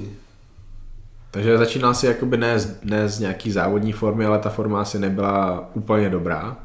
Ta forma, takhle, nebyla to úplně ta vyprasená forma. Jo, ta já jsem nikdy i tu off-season, nebo i ten objem, nebo takhle to nebylo nikdy, že bych se fakt jako vyžíral a snažil se to jako za každou cenu. To jako kdo mě zná, jako, tak ví, že já jsem nikdy nebyl nějak úplně extra vyžraný. Ale tam to bylo spíš jako víc takový, jako, to byla taková přechodová fáze, jestli jako začít objem nebo začít dietu, takže asi takhle to nějak vypadalo. No. Takže tělo zareagovalo fakt perfektně. Jak se změnil ty jako Vojta Trnka? Jak se ti líbily holky, jak si koukal po holkách? eh, Jak se změnil, změnily tvoje myšlenky v průběhu dne? Stal se z tebe třeba závislák na Pornhubu nebo Xvideos? Tak jako trošku ti to houplo, že v trénkách, ale nevím, no, snažil jsem se to držet na úzdě. Takže pocitoval se nějaký negativní účinky v tady tom období, akné, nějaký držení vody? To držení vody ani ne, akné trošku, to jako trošku tam bylo, no. Nějaká agresivita, změny nálad? Tak ono na týhle nálady, hele nálady trošičku se měnily, ale těžko říct, jestli to bylo dietou nebo čím to tenkrát bylo.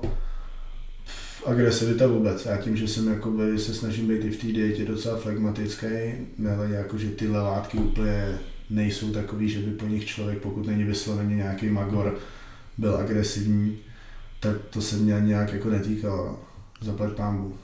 Jak jsi užíval tu přípravu teďka? Určitě byla tvrdá, muselo tam být hodně dietování, aby si udělal tu formu. Bylo to krátký období, 8 týdnů, ale Ta zároveň ty jsi... Dieta tak tvrdá nebyla, jak si lidi myslí.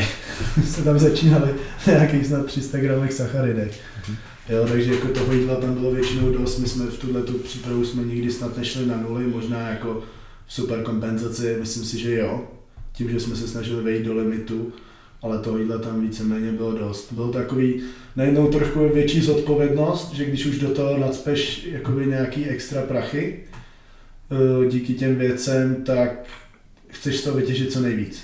Jo? Nechceš zbytečně, eh, když to přeženu, riskovat zdraví a prachy jenom, aby si jako to udělal nějak, nějakou formu.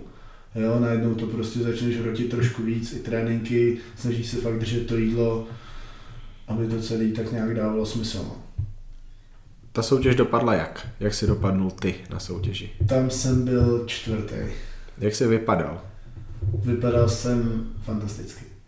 ne, ne, ale bylo to, bylo to jiný. Byl jsem najednou velký, byl jsem kulatý, eh, ten progres oproti tomu Evols, kde jsem byl v 7.5 stažený jak králík, aby jsme se vešli do té kategorie, tak teď najednou jako to bylo takový wow, připadal jsem si jako, jako kulturista, no, konkurenceschopný. Když jsi popisoval ty po- pocity, když jsi jako junior stál vedle juniorů z těžší váhovky, vedle Berana, vedle Šídla, jak se teďka cítil na tom stage? Byl jsi sebevědomější?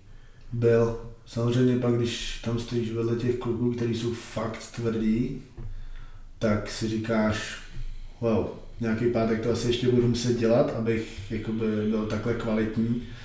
Nicméně nemyslel jsem si, že by mě ty první dva, co vlastně druhý, třetí místo mohly porazit. Ačkoliv to tak dopadlo, ale to už je prostě na. Tam byl Oty Kvás, nebo jak se jmenuje, ten Estonec, jestli ho znáš. No, závodí furt mistrovství Evropy a Masters, a chlapi tohle. Má utržený snad vola bicepsy, už jakoby starší, strašně hnusný, ale tím, že ho prostě rozhodčí znali a tohle, tak ty ho dali na třetí místo přede mě snad. Jeden Estonec, který drží nějaký rekord v počtu soutěží, asi 170. má, ale to asi není on. To, to, to tak to ti neřeknu. To asi ne. A pak ten byl nějaký, který měl úplně brutálně široký pas a ten akorát byl prostě připravený, no, jako byl tvrdý. Nebyl to nějaký Ital? Byl. Byl, tak Malta je kousek, no. no. A pak tenkrát to vyhrál vlastně Piotr Borecký. Teď abych neřekl blbě jeho jméno, ale to je, kdo trošku jakoby sleduje Instagram a vůbec jako kulturistiku, tak teď už profík v Classic Physics, ale ten byl hodně dobrý, no. Ten měl tenkrát, tenkrát vlastně, když jsme, on byl se mnou na Airbus 217, k čemuž se asi dostaneme, ale tak tam jsme se spolu bavili, že jsme se znali vlastně s tím Malty. Už měl jakoby za tu sezonu nějakých třeba 18-19 závodů. Jo, takže podle toho tak jako vypadala jeho forma. On sice držel furt stejnou váhu, že byl tak nějak kolem do té 8 5 ale jako připravený. No. On tím, že má úplně takový ten fakt klasik fyzik, mm-hmm. tvary, prostě úzký pás, brutálně široký ramena, velký kozy a tohle, takže ten byl dobrý. A tenkrát mě hodně nasral. Ale jako kvalitní závodník a jako super, super člověk, takže díky bohu za ně. No. Čtvrtý místo, mezinárodní pohárovka. Stála za to ta první sypačka, byly ty výsledky dobrý? Bylo Stála. Tam byl jakoby důležitý, nebo tak jeden z důvodů, proč jsme se rozhodli pro ty závody a i tam něco dát, bylo, abych vlastně neměl zase rok pauzu, nebo takhle, ale abych byl vidět. Jo, protože to bylo vlastně půl roku, vlastně jarní sezóna Whatever's který byl na podzim. A takže tam bylo taky kvůli nějaké jako viditelnosti a tím, že jsme asi věděli, že prostě to nějaký pátek ještě chci dělat, tak jsem úplně nechtěl jakoby zmizet z takového toho povědomí. Že no, co si budeme povídat, pokud řešíš i nějak, jako když jak, kolik lidí tě sleduje a tyhle ty věci, tak tam, když nejseš aktivní nebo úplně nejseš z formy nebo bla, bla, bla tak těch sledujících ti tolik jako nepřibude, že jo. A pokud si chceš udělat i nějaký jméno, tak prostě závodit musíš, no. Jak se Jirka díval na to, jaký výsledky si dělal v té přípravě? Jak si nabíral svaly, jak, jak se ukázal ten tvůj genetický potenciál pro tady tu stránku kulturistiky? No, myslím, že byl trochu překvapený, i když to tušil, že tak málo věcma se povede tolik muziky. A no, jako měl radost, byl úplně překvapený z toho, jak to tělo reaguje, až tak. Jako dlouho to neviděl prej vůbec. A nemůžu říct, že by byl vyslovený něco řekl, že je špatně. Co lejtka? Jak teďka rostly? Ty jo, no ty jsme se moc snažit, jako ty se moc necvičil tenkrát. To bylo, že tam se spíš šlo o tu separaci a kvalitu, no, či, čehož se vlastně držíme doteď, no, protože u mě, mě ty nohy prostě rostou pomalu, i když je necvičím, takže tam to teď nemůžu úplně hrotit. Jaký byl Jirka Vacek, respektive jaký je Jirka Vacek trenér, oproti tomu, jaký trenér byl Štěpán? Teď musím poskládat ty správné slova, ale každý jsou úplně jiný. Každý má, trošku, každý má trochu jiný přístup, ale co mají společně je, aby ten prostě závodník, aby byl prostě co nejlepší. Jo? Že to není tak, že hele, uděláme nějakou přípravu a nějak to dopadne, ale že fakt nad tím přemýšlej i doma, prostě i mimo, co by mohlo udělat jinak. Fakt tomu dávali 100% oba. No. Zajímá jenom to, že budeš nejlepší na stage, nebo musíš být nejlepší ne. mimo stage? I Štěpán, i Jirka, tak si myslím, nebo určitě jim šlo o to, abych i to, jak se prezentuju mimo tu stage. Aby to nebylo tak jenom, že jsem závodník a teď máš třeba jenom nos nahoře a to, ale abych prostě byl nohama na zemi a tak nějak jsem měl ten profi přístup i tím mimo závodním způsobem. Proč je to pro ně důležitý a kde jsi ty uvědomil, že je to důležitý? Wow. No, já jsem si to uvědomil asi až s Jirkou, že vůbec jakoby ten přístup celkový i tím, jak mi vlastně dal ten trošku jiný pohled na, na tu přípravu kulturistiku vůbec, tak že to, to, aby se o tebe lidi zajímali a aby nějakým způsobem mě sledovali, měli rádi, bla, bla, bla, tak to není, neuděláš jenom výsledkama. Musí být prostě v úvozovkách určitá osobnost, aby o tebe měli zájem. No. Ty jsi měl okolo sebe ve Štěpánovi a Věrkovi lidi, který já považuji za dobrý lidi v české kulturistice. Vnímáš to tak, že kdyby si okolo sebe měl jiný trenéry, který třeba mají jiné hodnoty, tak by si i ty byl jiný člověk, jiný kulturista než jsi teďka? Určitě jo. Tak plně čelední třeba jsem, jsem u sebe neměl. Zaplať pámu, i když si s ním znám. A díky bohu za Štěpána Sirkou, protože kdybych je, těžko říct, jak bych tak moje kulturistika vypadala, kdyby mě připravoval kdokoliv jiný, ale díky jejich přístupu jsem dneska tam, kde jsem. Jo.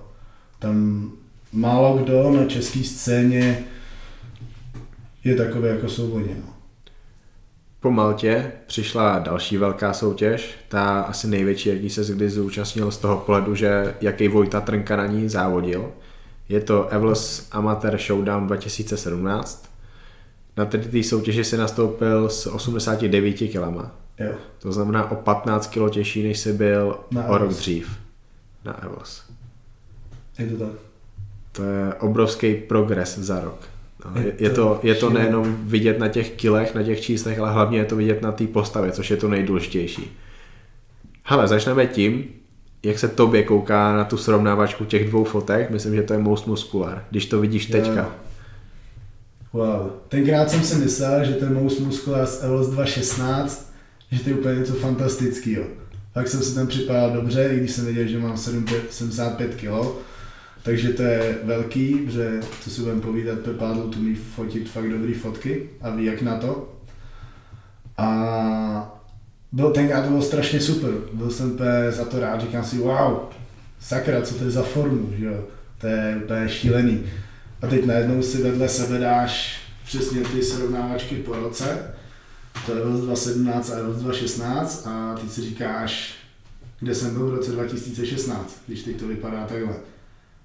Jo, bylo to úplně nebyla dudy.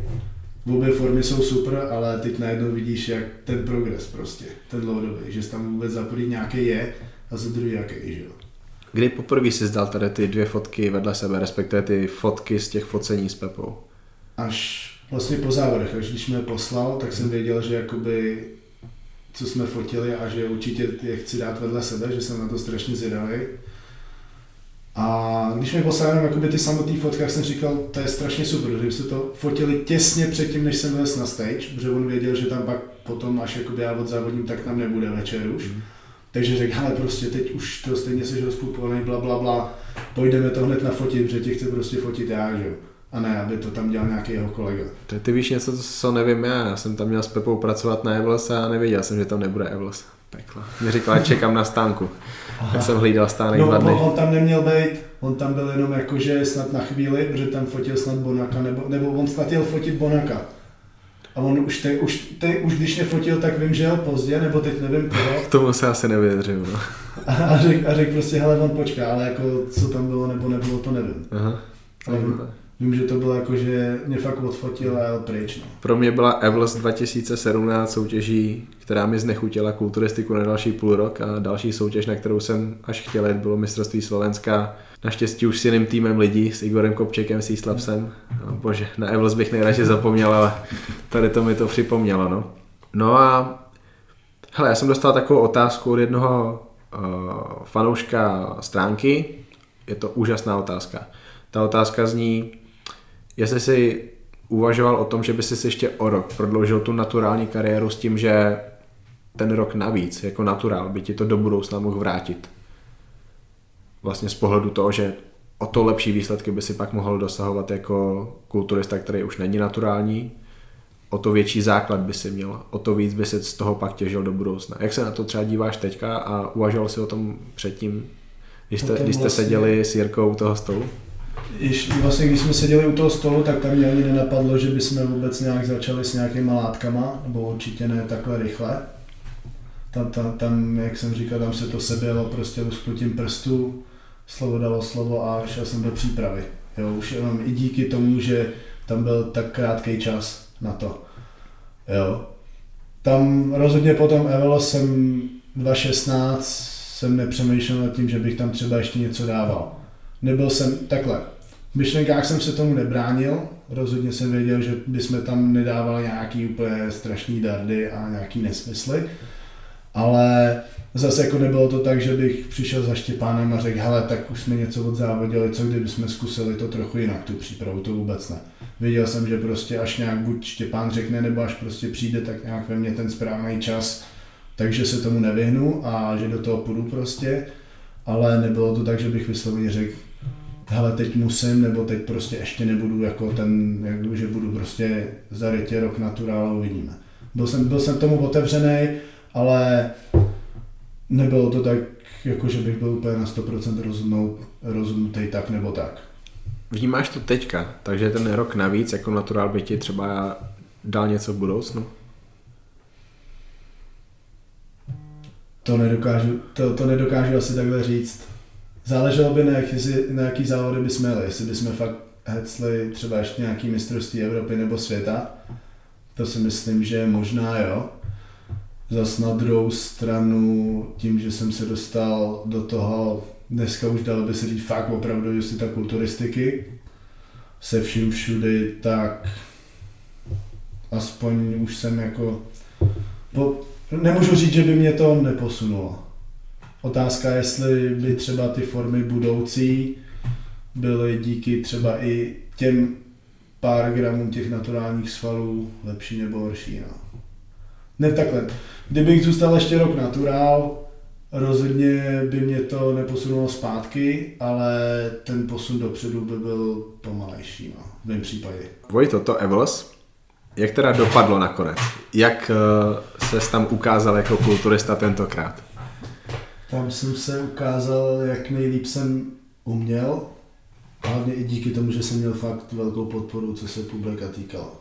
Jo, tam no, víš, tam nastoupíš a teď slyšíš, jak lidi řvou tvé jméno a e, slyšíš, jak li, li, lidi řvou tvé jméno a vidíš tam, jak máma skáče prostě v hledišti, v hledišti že jo, a tohle tak ti to samozřejmě dodá sebevědomí. Bohužel jsem skončil čtvrtý, ale myslím si, že jsem tak měl skončit. Kdo tě porazil? Porazil mě Enrico Hoffman. Absolutní vítěz. profi kartu, super člověk. A ty druhý dva si nepamatuju, ale vím, že byli velký a dobře připravený. Mhm.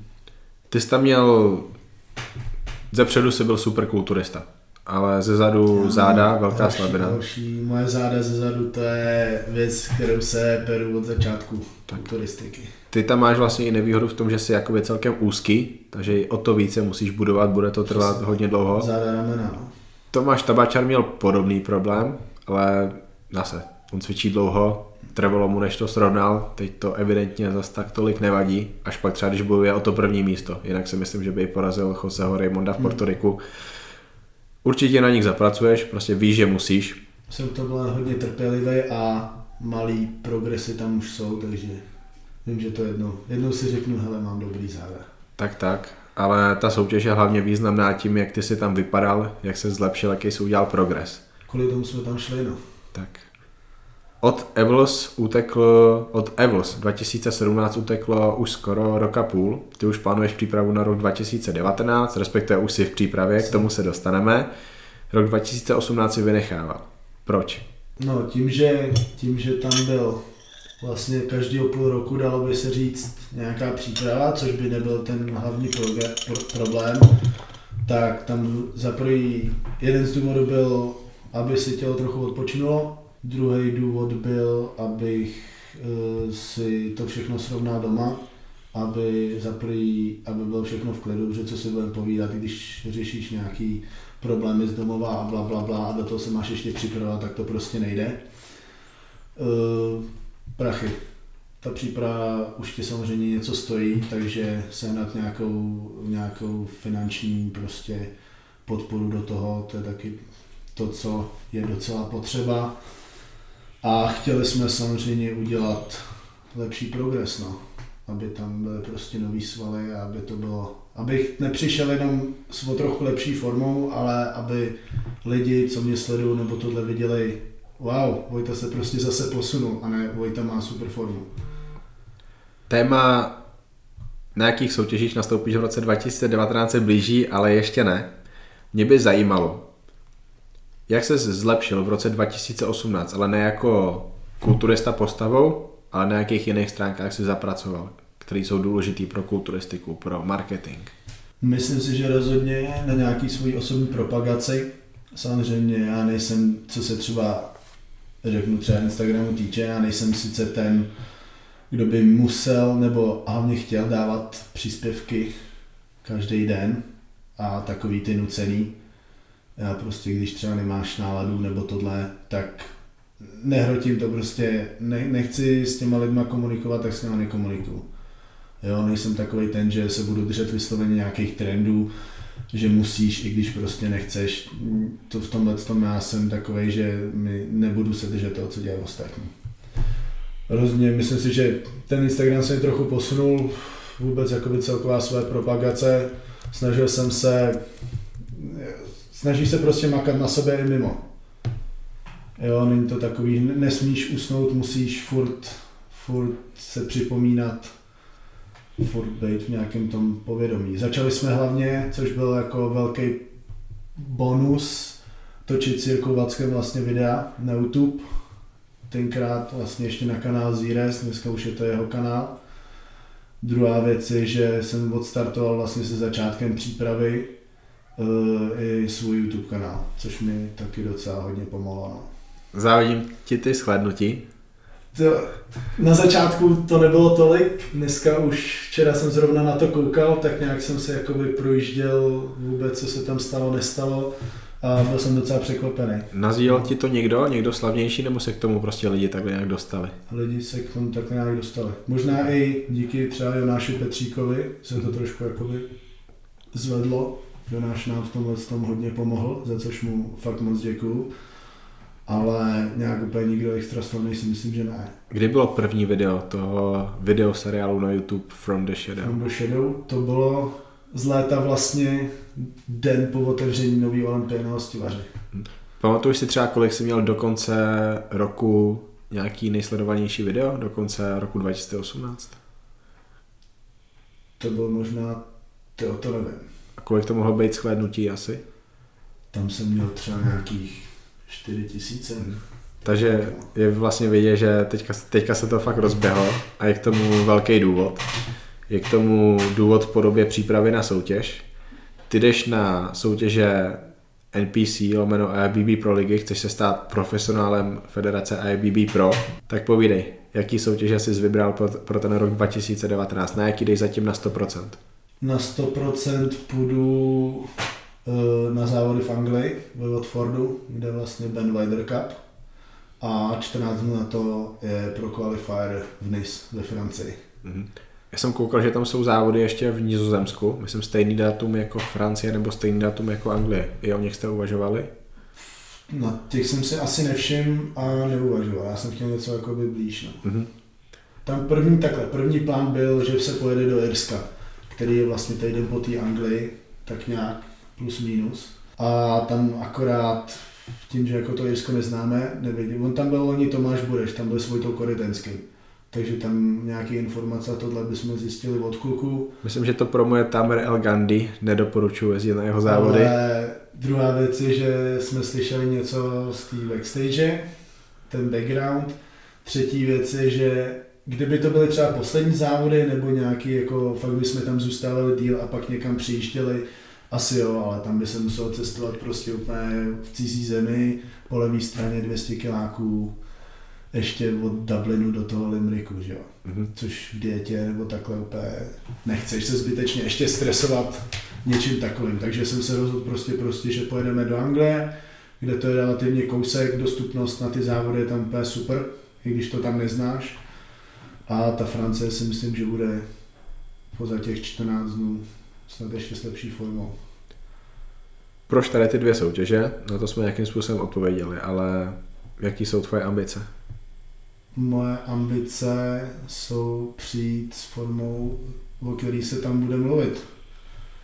Že to nebude jenom, že tam budu do počtu, ale že si řeknu, hele, ten Vojta Trnka ten je dobrý.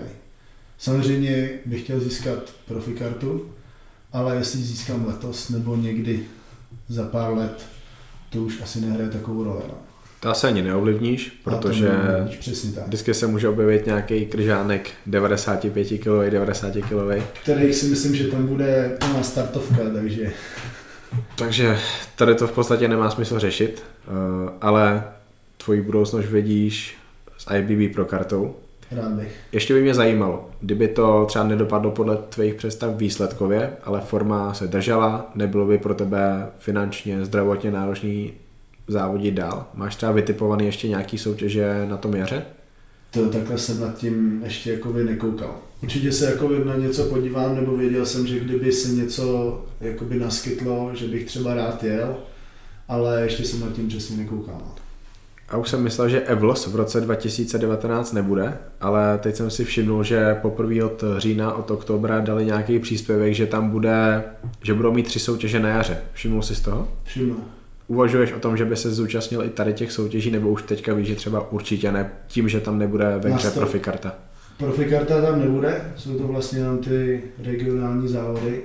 Eh, kdybych šel na tyhle ty soutěže, tak jenom proto, abych mě viděli na stage i fanoušci, že jedny z těch závodů budou v Praze, mm-hmm. takže asi jenom kvůli lidem, kdyby si nějak jako extra nepovedly ty závody teď, takže bych ještě šel kvůli ním. No a zároveň abych si trochu posunul tu formu. Mm-hmm. Vybral jsi teda tu IFBB Pro ligu. Tam by si chtěl ty mít tu svoji budoucnost. Já jsem viděl nějaké tvoje příspěvky na stories na Facebooku, že Profiliga je jenom jedna. Uh, ne, že by se nějak tvrdě vyjadřoval o tom Elite Pro, podobně se i trošku zvolnil, tím, že třeba vidíš, uh, jak... Ten názor na Elite Pro, po tom, co se to rozdělilo hnedka, byl ne. Mm-hmm. A teď je to úplně, na to mám jiný pohled. Mm-hmm. Pojďme k tomu, proč ty jsi měl ze začátku takový pohled, jaký jsi měl. To znamená velice negativní vůči Elite Pro a Pro Liga je tady jenom jedna, Olympia je jenom jedna. Wow, tak samozřejmě najednou bylo jasný, že těch závodů nebude tolik, že to bude všechno jinak. Teď tím, že logicky Elite Pro potřebovali tam nahnat nějaký profíky. Začaly se rozdávat profikarty, což byl, myslím si, že takový ten hlavní, hlavní důvod toho, proč jsem mi to, proč jsem řekl prostě ne. Zas na druhou stranu, dneska když se na to koukneš prostě úplně s čistou hlavou, tak v, to, v té Pro League, v tom NPC se ty profikarty rozdávají snad víc jak v tom Elite. Souhlas a mnohem díl. A mnohem díl. Takže člověk, když si na to prostě koukne z toho širšího pohledu, tak z tohohle pohledu vlastně to Elite hejtovat nemůže. Tam to bylo akorát jenom, aby tam měl kdo závodit vůbec.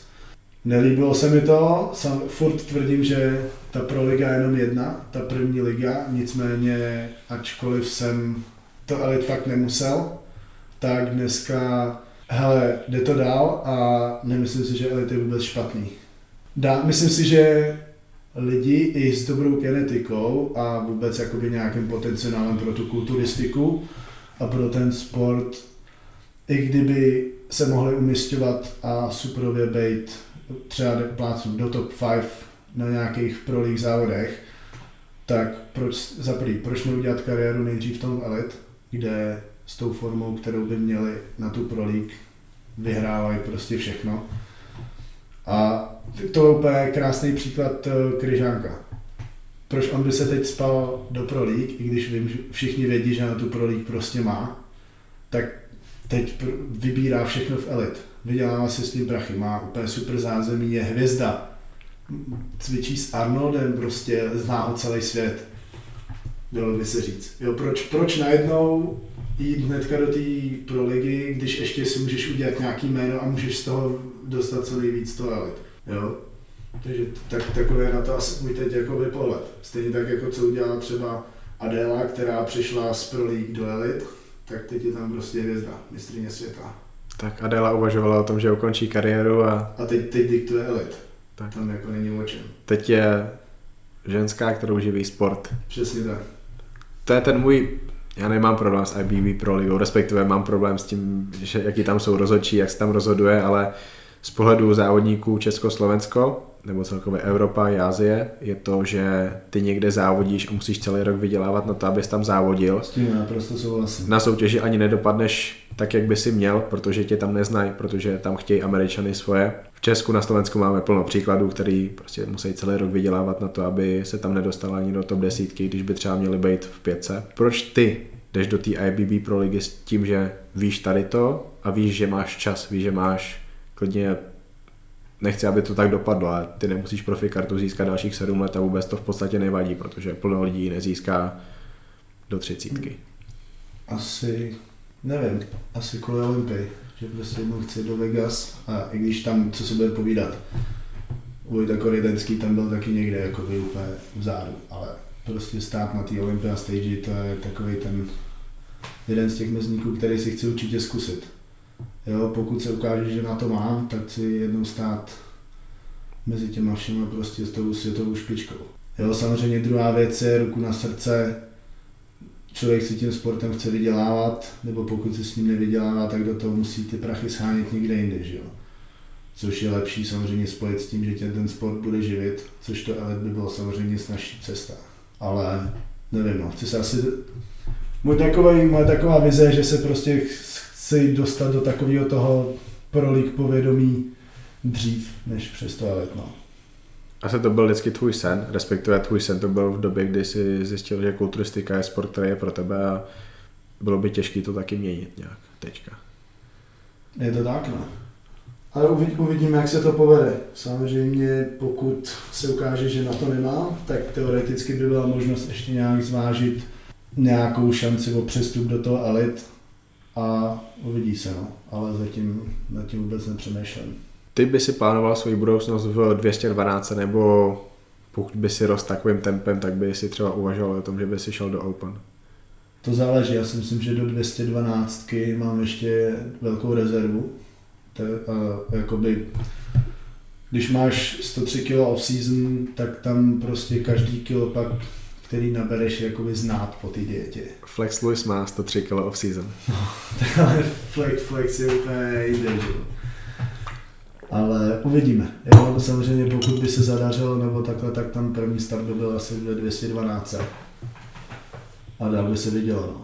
212 tě láká z toho pohledu, že má Olympii, nebo je to i tím způsobem, jaký závodníci tam jsou úspěšní, něco, kam si ty myslíš, že patříš? Tak rozhodně mě v 212 začal zajímat díky Flexovi. To jako netvrdím, že ne. Samozřejmě vždy lidi, takhle, přijde mi, že lidi, co to neznají nebo sledují málo, tak znají jenom Open. Jo, protože to je takový ten prostě ten, ten trůn, že jo. Ale když se koukneš na ty kluky z 212 a tím, že mají svoji, jakoby tím, že jsou na Olympii, líbí se mi to daleko víc. 212 byla asi dva a půl roku moje nejoblíbenější kategorie v IBB pro lize. Bohužel rozhodčí mi to zase znechutili tím, že tam spou Dereka Lansforda. Jaký máš ty názor na tady tu budoucnost 212? Mně se třeba líbí, ale netvrdím, že to je budoucnost. Mně se třeba jako Derek se mi fakt líbí a sleduju ho, ale potřebuje, podle mě potřebuje ještě dost zkvalitnit. Líbí se ti na stage, tam jak vypadal na stage, ne, nebo se ti líbí mimo stage? Mimo stage. Tak já takhle vždycky hodnotím jenom na stage, když takhle mluvím o, o tady tom konkrétně, když mluvím o výsledkách na soutěži. A no přijde mi, že mu tam dávají hodně velký dárky. Hmm. Jak ty si třeba viděl tu loňskou olympii?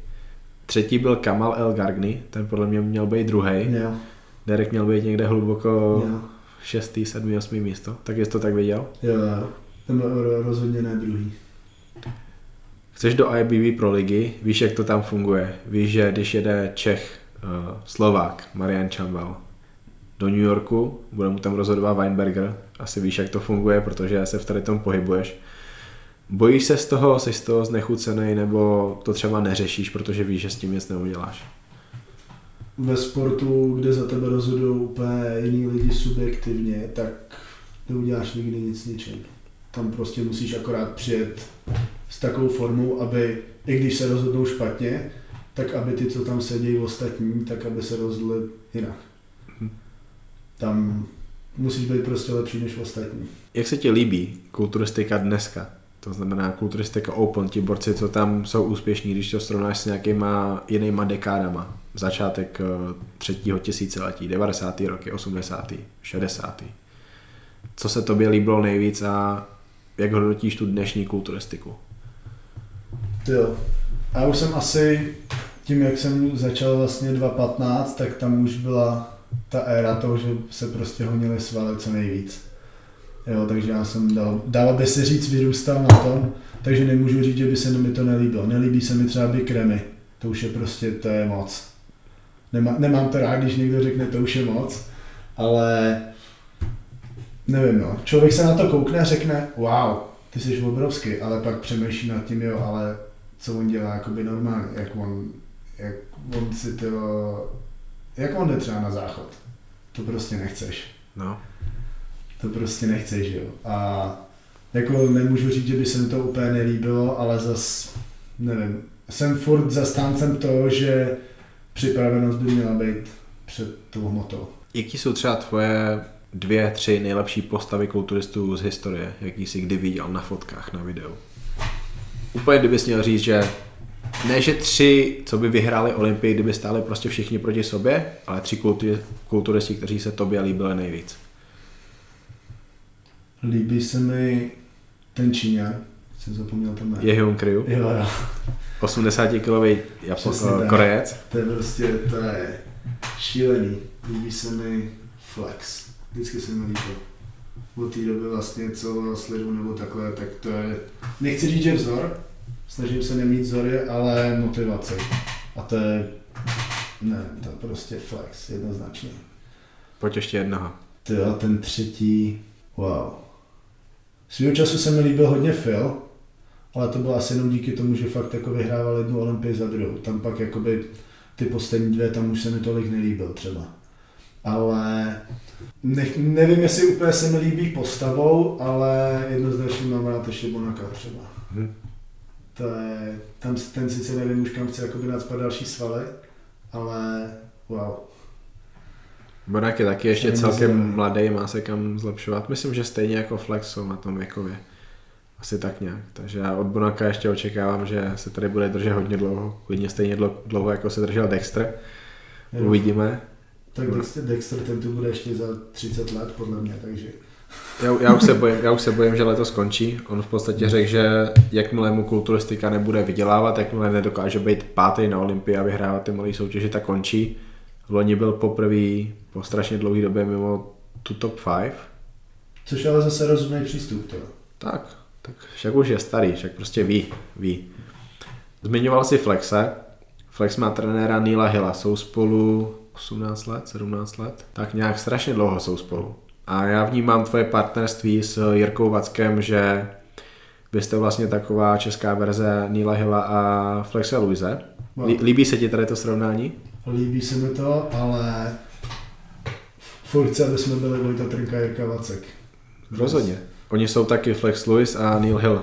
Neil Hill má možná ještě větší biznis než to, co má Flex Lewis. No to si myslím, že jednoznačně.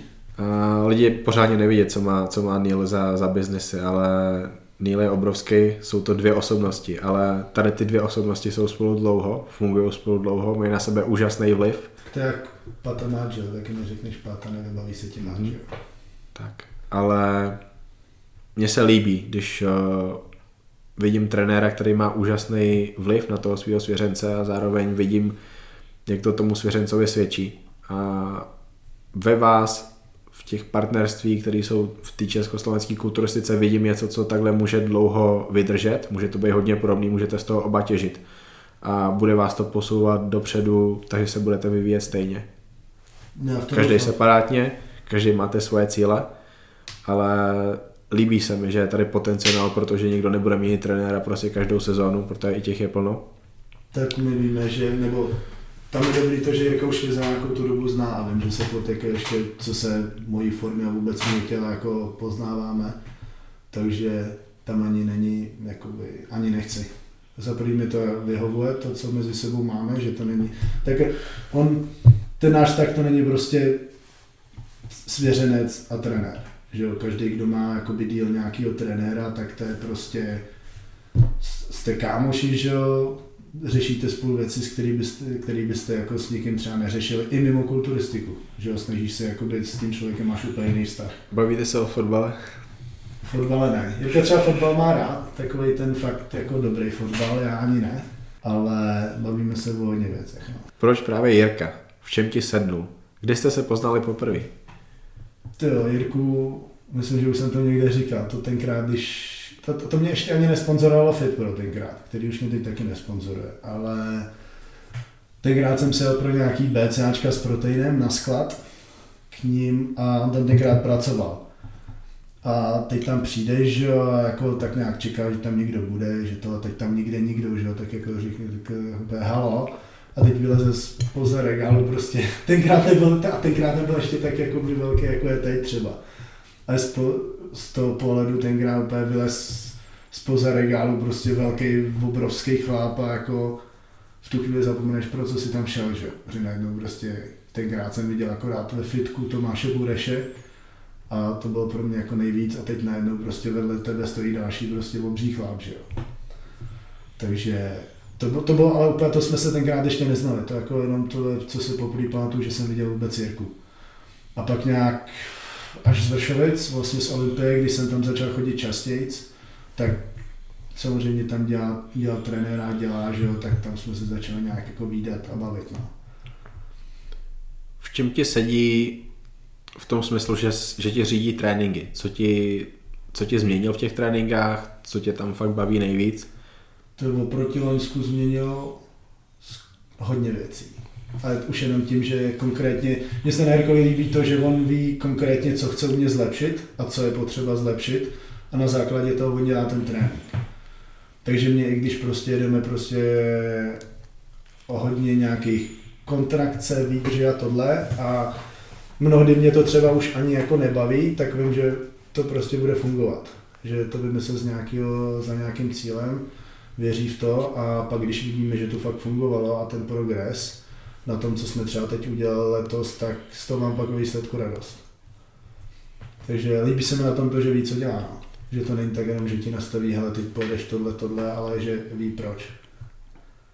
V čem je jídelníček jiný s Jirkou než eh, se Štěpánem? V makrech. Můžeš zmínit konkrétně? Jo, se Štěpánem ono, ono ani ty makra jako nejsou o tolik jiný. Tam ten, tenkrát jsem jedl fakt třeba 600 gramů sacharidů, protože jsem měl, mám hodně rychlý metabolismus, tak abych to vůbec jako něco byl schopný přibrat. A teď už těch sacharidů nebylo tolik potřeba, spíš jako bílkovin, díky mm-hmm. určitým látkám, že jo. Ale tam tím, že my akorát většinou nastavíme makra, maximálně kdo doporučí, hele, prostě teď nežer těstoviny, budeš jíst jenom rejži, tak v tom, ale víceméně jakoby to jídlo já se pak dělám sám, že jo. Jirka má veliký přehled, ví to vážně hodně. Jaký doplňky stravy, které třeba nejsou ještě tolik populární v Česku, ty bereš? To asi žádný. Tam akorát jsme začali víc dbát na vitamíny, minerály, protože tenkrát jsem jich tolik ani nedával. Vůbec jako B-komplex, D3, vitamínka a podobně. Zinek jsem měl vlastně jenom z máčku, mm-hmm. teď ho mám zvlášť. Vůbec tenkrát, tenkrát měl jsem jenom takový ten klasický základ a teď jsme to brali trošku víc profesionální, to by se mhm. říct. A je tam větší důraz na tyhle ty menší věci, než třeba hned na ten protein nebo BCAčka. Mm-hmm. Pokud jde o ochranu jater, ledvin, srdce, imunity, podpora imunity, jsou tam nějaké věci, které si zařadil tím, že už nejsi naturální kulturista? Je různý bylinky, mám ostropestřec, mám třeba, co, jsme teď, co jsem začal dávat, to je super věc, ale to mi doporučil Štěpán, tak je LF52, mm-hmm. který je úplně super věc na játra. A funguje to. Chodíš na krevní testy? Monitoruješ své zdraví? Dobrá otázka, měl bych. A nebyl. Nebyl jsem ještě. Takže to stihneš ještě do závodu, teďka v přípravě, troufáš se na to? Uh, to by nebylo úplně směrodatný, protože nevím, jaký to bylo na začátku. Mm-hmm. Tam samozřejmě chci si zajít na jaterky a ledvinový, jestli je to v normě, ale potřebuji, až vlastně, po, po vlastně teď skončí závody a tělo se vyčistí, tak pak si zajdu a abych měl pak srovnání vlastně s dalšíma přípravama. Mm-hmm. Tomu se mi třeba líbí Milano Bořil, že tenhle tohle to fakt nepodceňuje a jede to fakt tím profi přístupem. Když jsme šli sem k tobě, tak jsem si tě ptal, jestli tady bydlíš celý život. Chvilku si bydlel jinde, bydlel jsi s přítelkyní. Přítelkyně už není. Jak to máš s holkama? Ty jako kulturista, který už je kulturista na první pohled, jsi obrovský. Jak se tady to líbí holkám? Jak, eh, jak na tebe koukají třeba v posilovně? Ty jo, tak v posilovně třeba po holkách moc nekoukám. Já se fakt snažím soustředit na trénink Hele, holkám se to líbí a ty, co říkají, že se jim to nelíbí, tak těm se to líbí o to víc. Ale hele, já to ani teď nějak úplně neřeším, že jsou některé věci jsou fakt čerství nebo tohle, takže ani teď na to není prostor. A čím více jakoby člověk v přípravě, tak tím se jako tyhle ty věci řeší méně Rami má 150 kg, ty máš 103 na konci objemu. Jaký je ten běžný život? Už to není takový ten život, jako když ti bylo 70, když Nejdeš měl... si koupit M ale XL. Najdeš na sebe kalhoty, najdeš na sebe oblečení v pohodě? Kalhoty jsem našel, zaplať pámu elastický, ale nosím je kdy. Jsem takový spíš ten teplákový typ. Tam by nebyl problém jakoby sehnat kalhoty, ale zase řešíš buď problém s pasem, nebo že ti je to eh, malý přes vejtka. Mm-hmm takže vychytat jako fakt nějaký dobrý, já jsem na tohle hodně línej, jo, jít do krámu a teď prostě půl den schránit někde kaloty. Jsem zaplať pámu našel nějaký v hm hned jsem si zkusil, věděl jsem, že mi jsou a šel jsem pryč. Takže jako pro příležitosti mám, ale spíš jsem ten teplákáč. No. Jak tvoje rodina bere to, co se s tebe stalo za kulturistický monstrum obelený svalama? Tak babička mi fandí, ale byla by ráda, abych to nechal. Uh, mamka s taťkou, ty jsou rádi, že to dělám, ale taky by byli rádi, abych to nechal. Bráchovi, těm je to jedno, ty samozřejmě chtějí, aby byl nejlepší v tom, co dělám. A děda ten mě podporoval vždycky od začátku. No.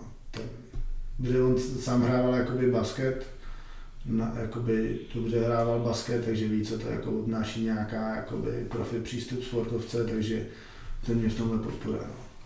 Další věc, co jsi mi říkal, že ty jsi sice Vojta Trnka A, ale ještě je tady jeden Vojta Trnka B. Tvoje dvojče. jo, Jirka, no. Jak je na tom on s tou genetikou pro kulturistiku? Wow, samozřejmě tam má nedostatky. On hlavně jakoby na nohách, i když ty si myslím, že by mu taky sakra reagovali. Škoda, že nezávodí, no. Nebo boudík. to je otázka. Já si myslím, že kdyby fakt se tomu začal věnovat, takže by byl hodně dobrý. On, můj brácha, ačkoliv mu to lidi nevěří, on fakt, on nechce ode mě ani si dát třeba protein. Ani blbý tamhle, jo, vzal si ode mě multivitamin od Reflexu a C. Co má proti proteinu? Přijde mu to jakoby, nemá proti tomu nic, ale prostě nechce, nevím. A na to, že fakt stravu jako řeší tak třeba na 20%, jakože ne, neprasí úplně, ale když na něco má chuť nebo tohle, tak si to dá, tak nechápu, jak tak může vypadat. To je šílený. Taky má obrovský lejtka? Má, i když jakoby ne takový, že tolik necvičí, ale vůbec jakoby celkově tak kvalita jakoby není nějak extra vyprasený, vypadá daleko líp než lidi, co jsou prostě na věcech, co znám. A připravují se třeba na nějaký závody. Jak vypadá v obličeji, stejně jako ty? Jsme, úplně, jsme dvojvéční, takže úplně jiný. Dávajte někdy fotky, to je, to je zajímavý. To... Já mám někdy snad na Instagramu, tam má takový úplně super háru. Tak chodí skoro furt, no, ale jsme každý jiný, no. I povaluje teda. Máš nějakou úžasnou společnou historku s bráchou, s dvojčetem, kde vás třeba někdy lidi vůbec nepoznávali, abyste toho využili, zneužili? Oni si, tím, že jsme každý jiný, tak si pletli spíš jména. Jo, tam bylo tam akorát ty historky jako takový, ani ne, tam akorát v dětství, když se do mě tenkrát, ale to známe jakoby od mamky, že když jsme, ne, jo, ze základky vlastně mám, tam byl nějaký problém s nějakýma jednou staršíma z nějaký vyšší třídy, tak tam hnedka jakoby brácha přišel a začal jim strašně nakládat, že jo. Takže to, to bylo dobrý, no. takže od té doby je prostě těžký respekt. Mm-hmm. Na něj teda, já jsem byl furt takový utáplej. Ale to jakoby takhle, když mu něco šlo, tak to se za mě vždycky postavil. No. Kaďáček story Lukáše Topinky znáš? Znám. Máš Ještě který myslíš? No jak se posral Santa Suzaně. To, jsem, to jsme se strašně sakra nasmáli. Kdo na to s tebou koukal? Se Štěpánem jsme to řešili. Super. To bylo, to bylo fakt perfektní. Máš i ty nějakou takovou? Já si takovouhle přímo ne. Tam Takovou nemá nikdo. Takovou to ani to, to prostě nechceš. To je Lukášův příběh. Ale ze Santa Suzany to bylo poprvé, když jsem se po závodech fakt přežil. Jako, když někdo řekne fakt se přežral, tak já jsem se jako fakt přežral. A teď takový to nevíš, jestli chceš jít na záchod nebo se ti chce zvracet, že jo. Takže tam prostě po té večeři, kdy už nemůžeš, ale teď prostě si ještě něco dáš, protože tam sedí Honza Pálenček s tebou a Lukáš a ty furt něco jedí, tak si samozřejmě dáš taky, že jo. A tak toto země šlo tam i horem spodem, naštěstí. No, povídej, jaký to bylo. Čím detailnější budeš, tím líp. Hele, nic moc, co ti budu povídat. Sedíš na hajzlu a bleješ do umyvadla. Takže asi tak. No samozřejmě to, ale to bylo jenom takhle, jakoby jednorázovka, no pak vylezeš a Honza Páleníček už ti dává to do ruky, to rejžový chlebík s burákovým máslem, že jo, tak a dáváš si zmrzlinu, takže... Jenom jednorázovka to byla. No, naštěstí. To. A to je v pohodě. Naštěstí. To je v pohodě. Jako tak, takovéhle úplně extra příroda mě snad nikdy nepotkala. No, však třeba, třeba v Nis, i tam se můžeš přežrat eh, palačinkama na pláži určitě. Ty vole. na to si snad dám pozor. To. Vojto, ty podcast posloucháš, nejdřív se možná zastavím u toho, protože tobě teda začala příprava, musíš dělat kardio, budeš dělat kardio, budeš ho možná dělat víc a víc. Pomůže ti Honza Kolír podcast tady té přípravě tím, že ho budeš moc poslouchat při kardiu? Určitě. Já jsem nikdy předtím podcasty neposlouchal. A vlastně, když, když vlastně jsem objevil tvoje podcasty, tak jsem kardio ještě nejezdil. Ale strašně mě to začalo bavit a u toho kardio je to super. Jo, já kardio úplně moc nemusím, ten pás, tak teď jenom si vezmeš sluchátka, pustíš si nějakou z epizod a jdeš prostě. Tak. A posloucháš a jenom šlapeš a pálíš. Já už jsem asi pět zpráv jsem dostal, jak holky dali místo 30 minut hodinu, protože to prostě... Takhle, to takhle já zase já nemám, já to mám, když už tak tu epizodu prostě třeba na víc částí, pokud teda zrovna večer, když třeba si dělám jídlo nebo takhle, tak to si to poslechnu celý holky právě, že se zaposlouchali, takže úplně, úplně zapomněli a pak se koukli a mají tam 58 minut místo toho, aby měli 30. A prostě úplně, úplně, že prostě už někde měli být, ale zaposlouchali se mi do toho podcastu tak, že úplně zapomněli, ztratili přehled o čase. To mývám takhle, že jsem vařil místo toho 20 minut hodinu jsem měl naposled. No. Masakr. Jaká je první epizoda, kterou si kdy si objevil Honza Cavalier podcast? Pamatuješ si nějaký ten týden? Ty jo, myslím, že to byla ta s Milanem Šátkem. S Milanem Šátkem. Nebo to takhle, s Milanem Šátkem byla první, kterou jsem si poslech. Mm-hmm. Ale vím, že už jich bylo asi třeba 4-5 venku. No. Mm, takže až někdy asi kolem Olympie asi to objevil. Jo. Aha. Jdeme na bleskovky. Bleskovky znáš, protože posloucháš. A ta první je, kdyby si dostal nabídku jít na půl roku trénovat do Kuwaitu, do Oxygen Gymu, všechno bys tam měl proplacený, úplně všechno. Nesměl by si vzít Jirku, musel by si spolupracovat s trenérama v Kuwaitu. Šel bys do toho, všechno by bylo proplacený, dokonce i nějaký závody, na který by se jel. To je, musel bych na tím asi hodně přemýšlet. Přemýšlej teďka, šel bys do toho nebo ne? Nešel. Nešel, proč ne? Protože chci ještě fungovat za nějaký čas zdravotně. Zajímavá odpověď. Máš radši Instagram nebo Facebook? Instagram. Máš radši kulturistiku do 212 liber nebo kulturistiku open na sledování? Open. Kdo točí nejlepší videa v České republice jako, jako sportovec? Já. to je samozřejmě sranda. Wow. Takhle jsem, to, takhle jsem se na to nikdy nekoukal. Vím, že co se biznesu týče, tak určitě... Ale šlamka myslíš? Ale šlamka. Mhm. Jsem myslel jakoby takový, který tebe baví nejvíc, na který tebe baví nejvíc koukat. Pro mě je teďka favoritem Jirka Kočvara. Asi já upřímně se přiznám, že já zase na tolik videí nekoukám. Baví mě třeba on the top, Vojty Korytenský. Mm-hmm. Koho? Asi jediný, co se na co se fakt, když to vyjde, jako těším, že se podívám. No. Kdo točí nejlepší videa v zahraničí, ty, který tebe baví sledovat? Wow. JP. Může být. Máš memberství na stránce? Ještě ne, ale asi si ho pořídím. Jdi do toho, kup si to na měsíc, plno toho zkoukneš, nic tě to nebude stát za ten měsíc, prostě to jsou směšné peníze, ale plno nových nápadů i pro tebe, protože Myslím, točíš videa. Za a informace. Tak. Jaký nějaký nový formát videa by si chtěl natočit v nějakým dalším díle? Něco, o čem si ještě netočil? Nějaký den v životě, prostě něco, co si ještě netočil. Teď jsi si odpověděl. Úplně. My jsme jednou už jako, jakoby day in life dělali, před tou Maltou myslím, Mhm. Ale chtěl bych udělat fakt takový day in life prostřih, úplně od rána až úplně do večera. no. Je nějaký amatérský závodník, proti kterému by si chtěl letos zasoutěžit? No tím, že jak je to rozdělený teď Elite a Pro League, tak asi ani ne, že Mhm. všichni jsou v Elite. To je složitý. Všichni jsou v Elite. Kdo je pro tebe nejlepší kulturista v Československu? Fú, asi Česko, v Československu, a to je těžký. Mhm. Tabačár se mi hodně líbí.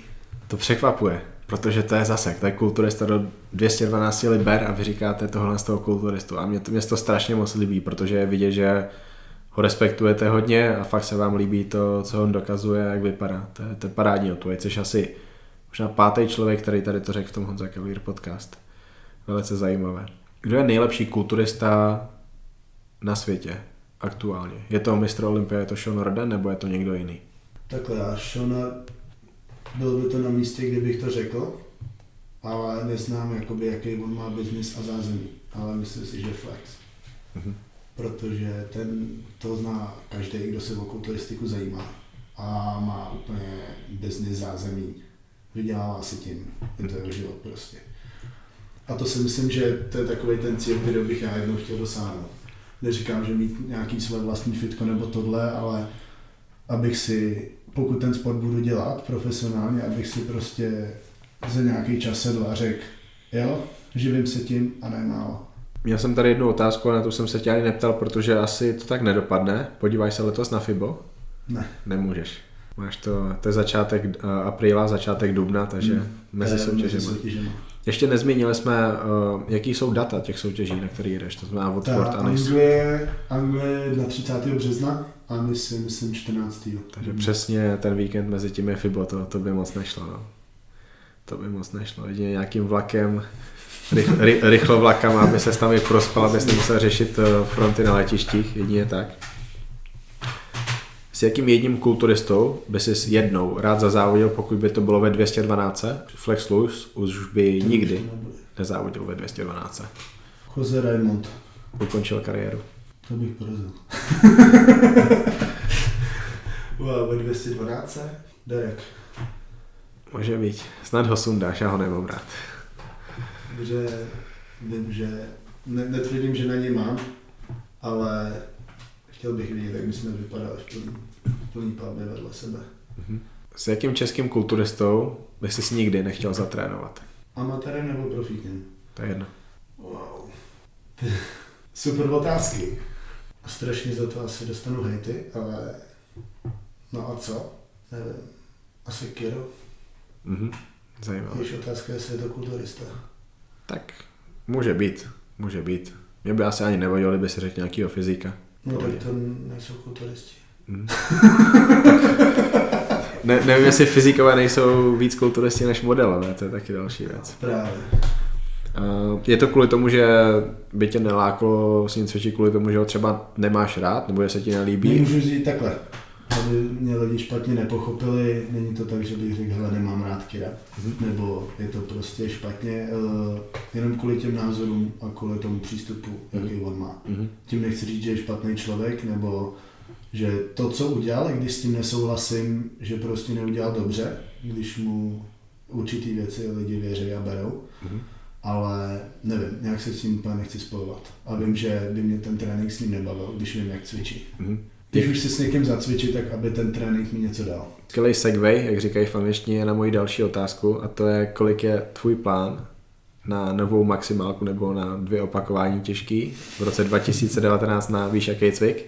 Na čem dře? Přesně tak. Já jsem na začátku se From the Shadow řekl, že do konce roku 2018 dám 250. Nebo kolik, tak to se samozřejmě nestalo. Za což nesu plnou zodpovědnost, ale to jenom proto, že jsme s Jirkou změnili úplně tréninkový systém a ten prostor na ty těžký čem dřepy, který jsem cvičil každý nohy, tam vlastně nebyl. Jo, a to na základě toho, že jsme potřebovali se posunout nějak v nějakém rozvoji toho těla. Takže tam těžko říct, jestli ten prostor pro to bude, ale vím, že jednou 270 si dřepnu. Aspoň. Kolik máš maxko na zadní dřep nebo nějaká těžká série? 220 jsem jednou dřepoval. Tak ty dáš víc na čelní než na zadní? Jo. To je masakr. Ale to proto, že jsem se zaměřil na ten čelňák kvůli zpřimovačů vlastně, kvůli Mhm. spodkom zad. Zajímavé. No a poslední bleskovka. Fuck, Mary, kill. První Nikola Vajterová, druhá Olivia Pohanková, třetí, budeš to mít těžký, Sabina Kaděrková. Wow. Konec podcastu. to je strašně zajímavý. Kill asi Oliver. Jsi si jistý? Já, ne, ale já nevím, to. já nevím, koho těchto těch ale chceš zabít, to. Ty jsi hostem. Wow. Já bych si musel každý týden pak vybírat koho. Tak jako ruku na srdce, to bral by si všechny, ale wow. Nejtěžší asi ten kill, to. Ne, nevím, já u kill musím dát Sabinu. Fakt? Jo. Tu znáš? Ne, to ne, ta, až takhle ne, ale to prostě ona ví. Uh, Fuck Mary. Fuck Mary. Wow. Nikola Vajterová a teda Olivia. Mary Nikola.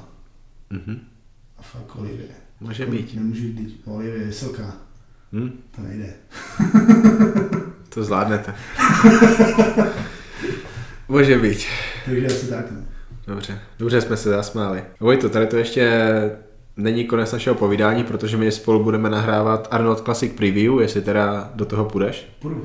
Ale tady to je konec eh, té dnešní epizody Honza Cavalier Podcast, která bude epizodou číslo 23. Bude týden potom, co šel ven Marian Čambal, takže to vychází někde okolo 13. februára, 13. února. Já ti moc děkuji za to, že jsi byl mým dnešním hostem. Užil jsem se to, bavilo mě to, dozvěděl jsem se o tobě plno nových informací a fakt se těším na to, čeho letos dosáhneš. Neupínám se na to, jestli ty vyhraješ profikartu, protože ani ty se na to neupínáš, ale zajímá mě ten tvůj progres, jak budeš vypadat zase. O rok a půl díl, než se vypadal na tom Evels. Lidi si můj názor na tebe přečtou v Muscle Fitness příští měsíc, to znamená v trojce a já doufám, že tady té době se hodně budou těšit na to, co ty ukážeš na těch soutěžích, který Já se blížej. Takže děkuji za to, že jsi byl mým hostem. No děkuji za pozvání a poslouchejte Honzu Kavalíra podcast, protože to fakt stojí za to. kokos. Super nahrávání s Vojtou. Jak jsem říkal i během toho podcastu s Vojtou, tak zajímavá část Prahy, kde Vojta bydlí. Fakt zajímavý. Já si nedokážu představit, že bych tam bydlel, už vůbec ne, že bych tam vyrůstal jako Vojta. To jeho typický mládí mezi betonovejma hradbama, barákama, mrakodrapama, to je, to je něco šíleného. Pro mě já si to nedokážu představit a pro Vojtu je to něco, co samozřejmě zažil a proto je to typický mládí pro něj. A to je jedna z mnoha částí toho podcastu, která mě vážně zaujala a samozřejmě Vojta je super kulturista, ty fotky, jeho proměny, když šel z naturála rok později na kulturistu, který závodí proti špičkovým závodníkům na Evels, to je, to je bomba. To je ukázka toho, že bez toho to jde a zároveň je to ukázka toho, jakým způsobem ty opravdu talentovaní, geneticky disponovaní kulturisti můžou reagovat na chemii a Vojta mezi tady ty závodníky patří. Vojta patří mezi nejlepší české kulturisty a já se těším z toho, co on dokáže v roce 2019. Já si myslím, že to budou velké věci, doufám, že mu to vyjde, ale samozřejmě Vojta musí udělat brutální formu, musí udělat životní formu, aby ty výsledky byly takové, jaký můžou být a pokud se mu to podaří, tak si dokonce myslím, že ho můžeme letos vidět na nějaký jedný profesionální soutěži a to by byla obrovská bomba. To by bylo strašně zajímavý pro českou kulturistiku, pro ten hype, který česká kulturistika potřebuje, protože my v té 212 zase nemáme nikoho, koho můžeme nějak hodně sledovat, protože v loni se stalo, že Vojta Korytenský šel zase léto, na podzim už nebyl takový a my potřebujeme mít pořád tam někoho, pořád někoho zajímavého, pořád někoho, koho můžeme sledovat. Jen takhle může ta kulturistika růst. Ta kulturistika musí být pořád v povědomí. Teď za sebou máme půl roku mrtvý období a já se strašně moc těším, až tady bude ten Arnold Classic, ale kdo ví, kdy se objeví nějaký první český kulturista. Lukáš Osladil, ten bude čekat až do léta. Samozřejmě Kryžánek, Turek, Šidlo, eh, Erik Malatin ze Slovenska. Tady ti borci budou závodit už na jaře, ale v IBB Pro, kdy tam budou nějací první závodníci. Beranci asi dává pauzu do roku 2020, velice chytré. Milan Čárek, ten eh, plánuje New York Pro a já tam chci někoho dalšího a tam chci dalšího profíka, ho můžu sledovat a Vojta do té 212 neuvěřitelně pasuje a no, já doufám, že Vojta letos dosáhne na velké věci, takže díky Vojto za tady to nahrávání, doufám, že tady ta epizoda bude bavit strašně moc vás, protože po Michalovi Kryžánkovi si myslím, že tady to je ta vůbec nejaktuálnější epizoda, jakou jsem měl. Já jsem vždycky říkal, že chci dělat eh, podcast s relevantními hosty, kteří jsou zároveň aktuální a přesně to je Vojta. Vojtu čeká za chvilku eh, největší soutěž jeho kariéry, kde bude bojovat o profikartu. Teď už reálně a fu, vážně se těším. Vážně se těším a díky závodníkům, jako je Vojta Trnka, mě kulturistika vážně baví. Takže we keep going with Honza Kalier podcast a příští týden další stejně tak eh, relevantní host, kulturista, který při svém profi debitu skončil třetí na soutěži Elite Pro na druhé profesionální soutěži, kterou pořádala Elite Pro a to bude Honza Turek. A I od toho Honzy očekávám vlastně ještě větší věci, než na který má Vojta Trnka, protože Honza Turek už ten profesionál je a on tam reálně bude bojovat o přední příč. Vůbec nepochybuju o tom, že by se Honza eh, neměl letos kvalifikovat na profesionální mistrovství světa. Podle mě tam určitě bude hodně zamíchá kartama v té topce. Myslím si, že může bojovat úplně v pohodě s těma kulturistama, jako je Šimon Lada, jako je Muco, jako je Lorenzo Lueve. Kryžánek versus Turek samozřejmě favorizuju Kryžánka, ale bylo by super, kdyby byl Turek tak brutální, že třeba Kryžánka prožene. To by bylo pro to Elite Pro velice zajímavé. Ale to až příště. A do příště